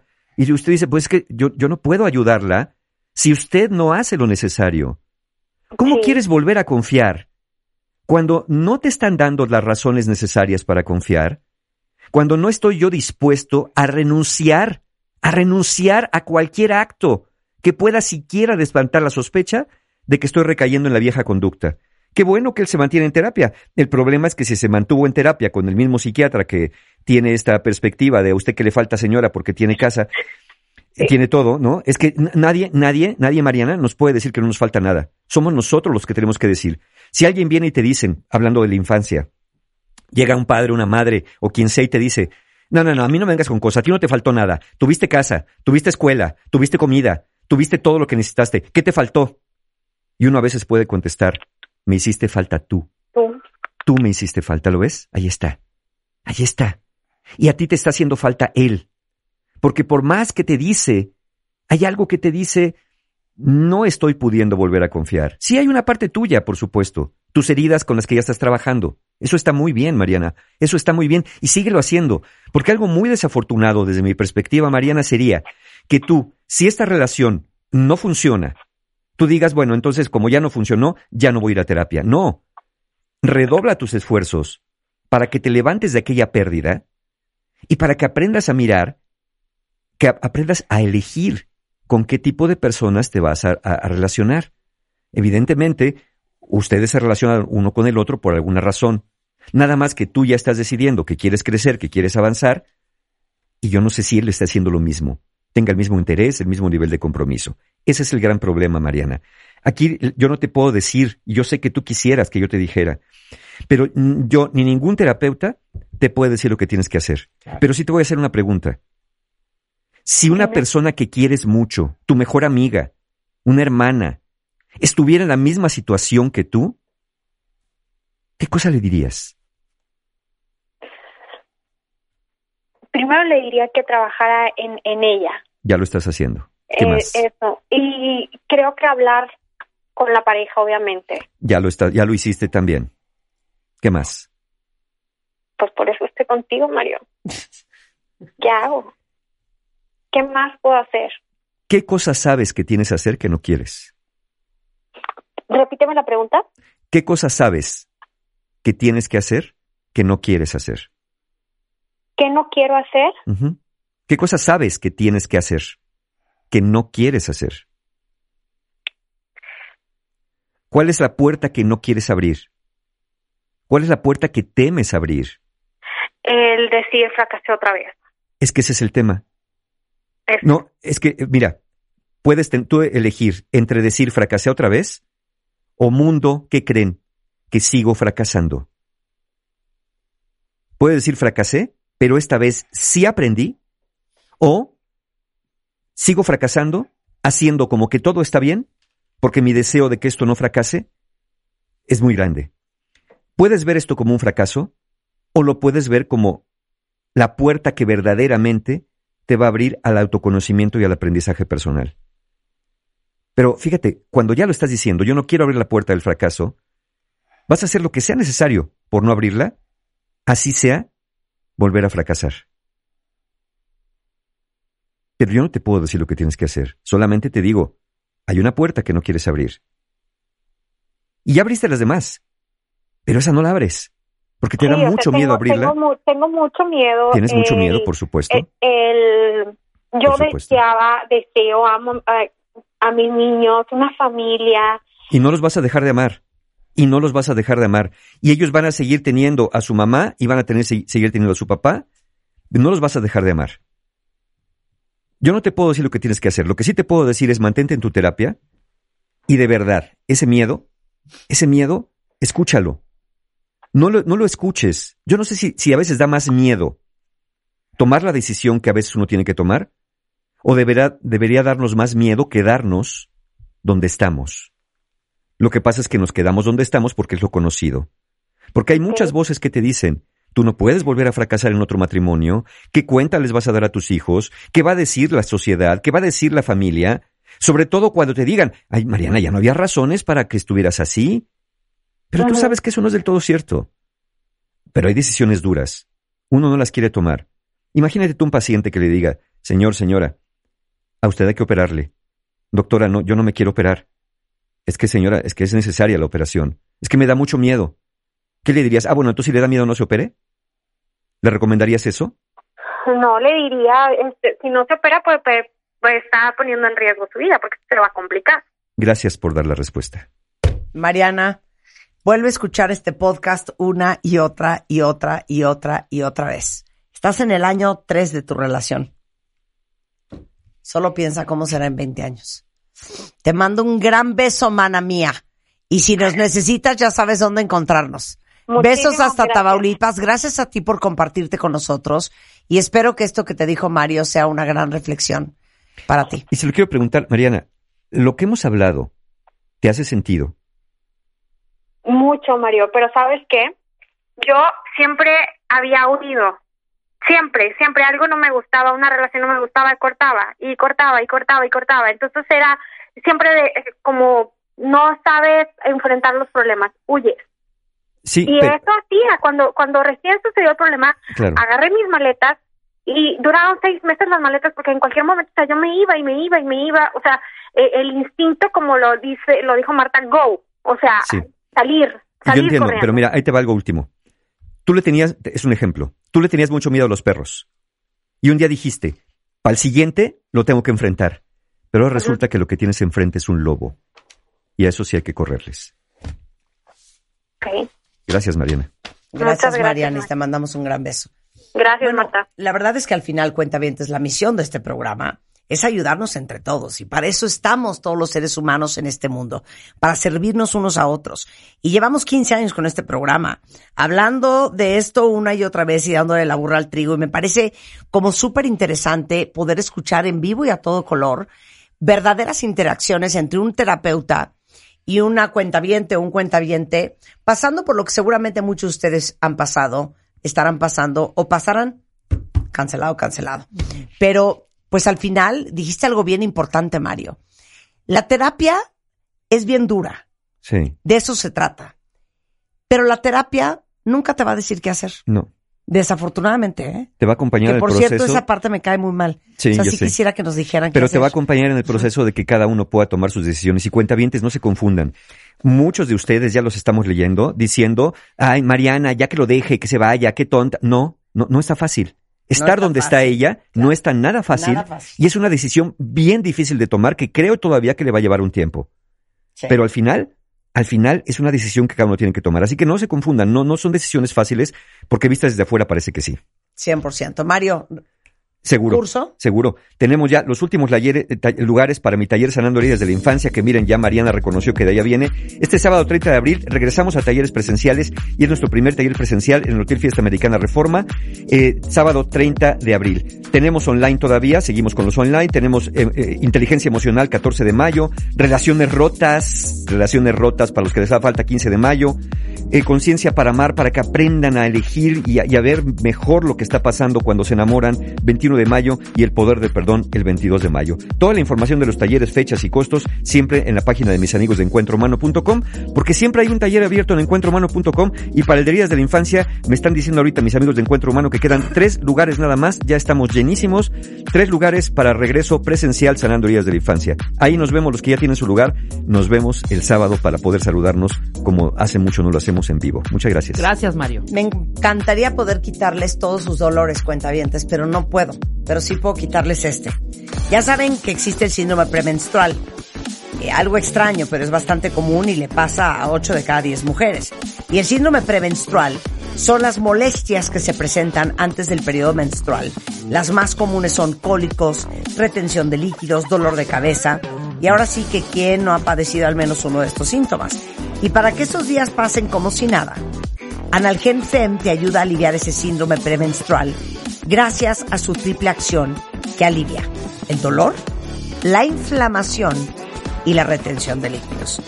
Recuerden que desde los primeros síntomas y durante su periodo menstrual, Analgen Fem te acompaña para que esos días pasen como si nada.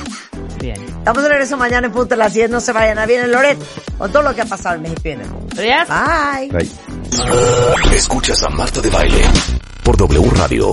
Síguenos en Facebook, Marta de Baile, y en Twitter, arroba Marta de Baile, Marta de Baile dos mil veintidós. Estamos de regreso y estamos donde estés.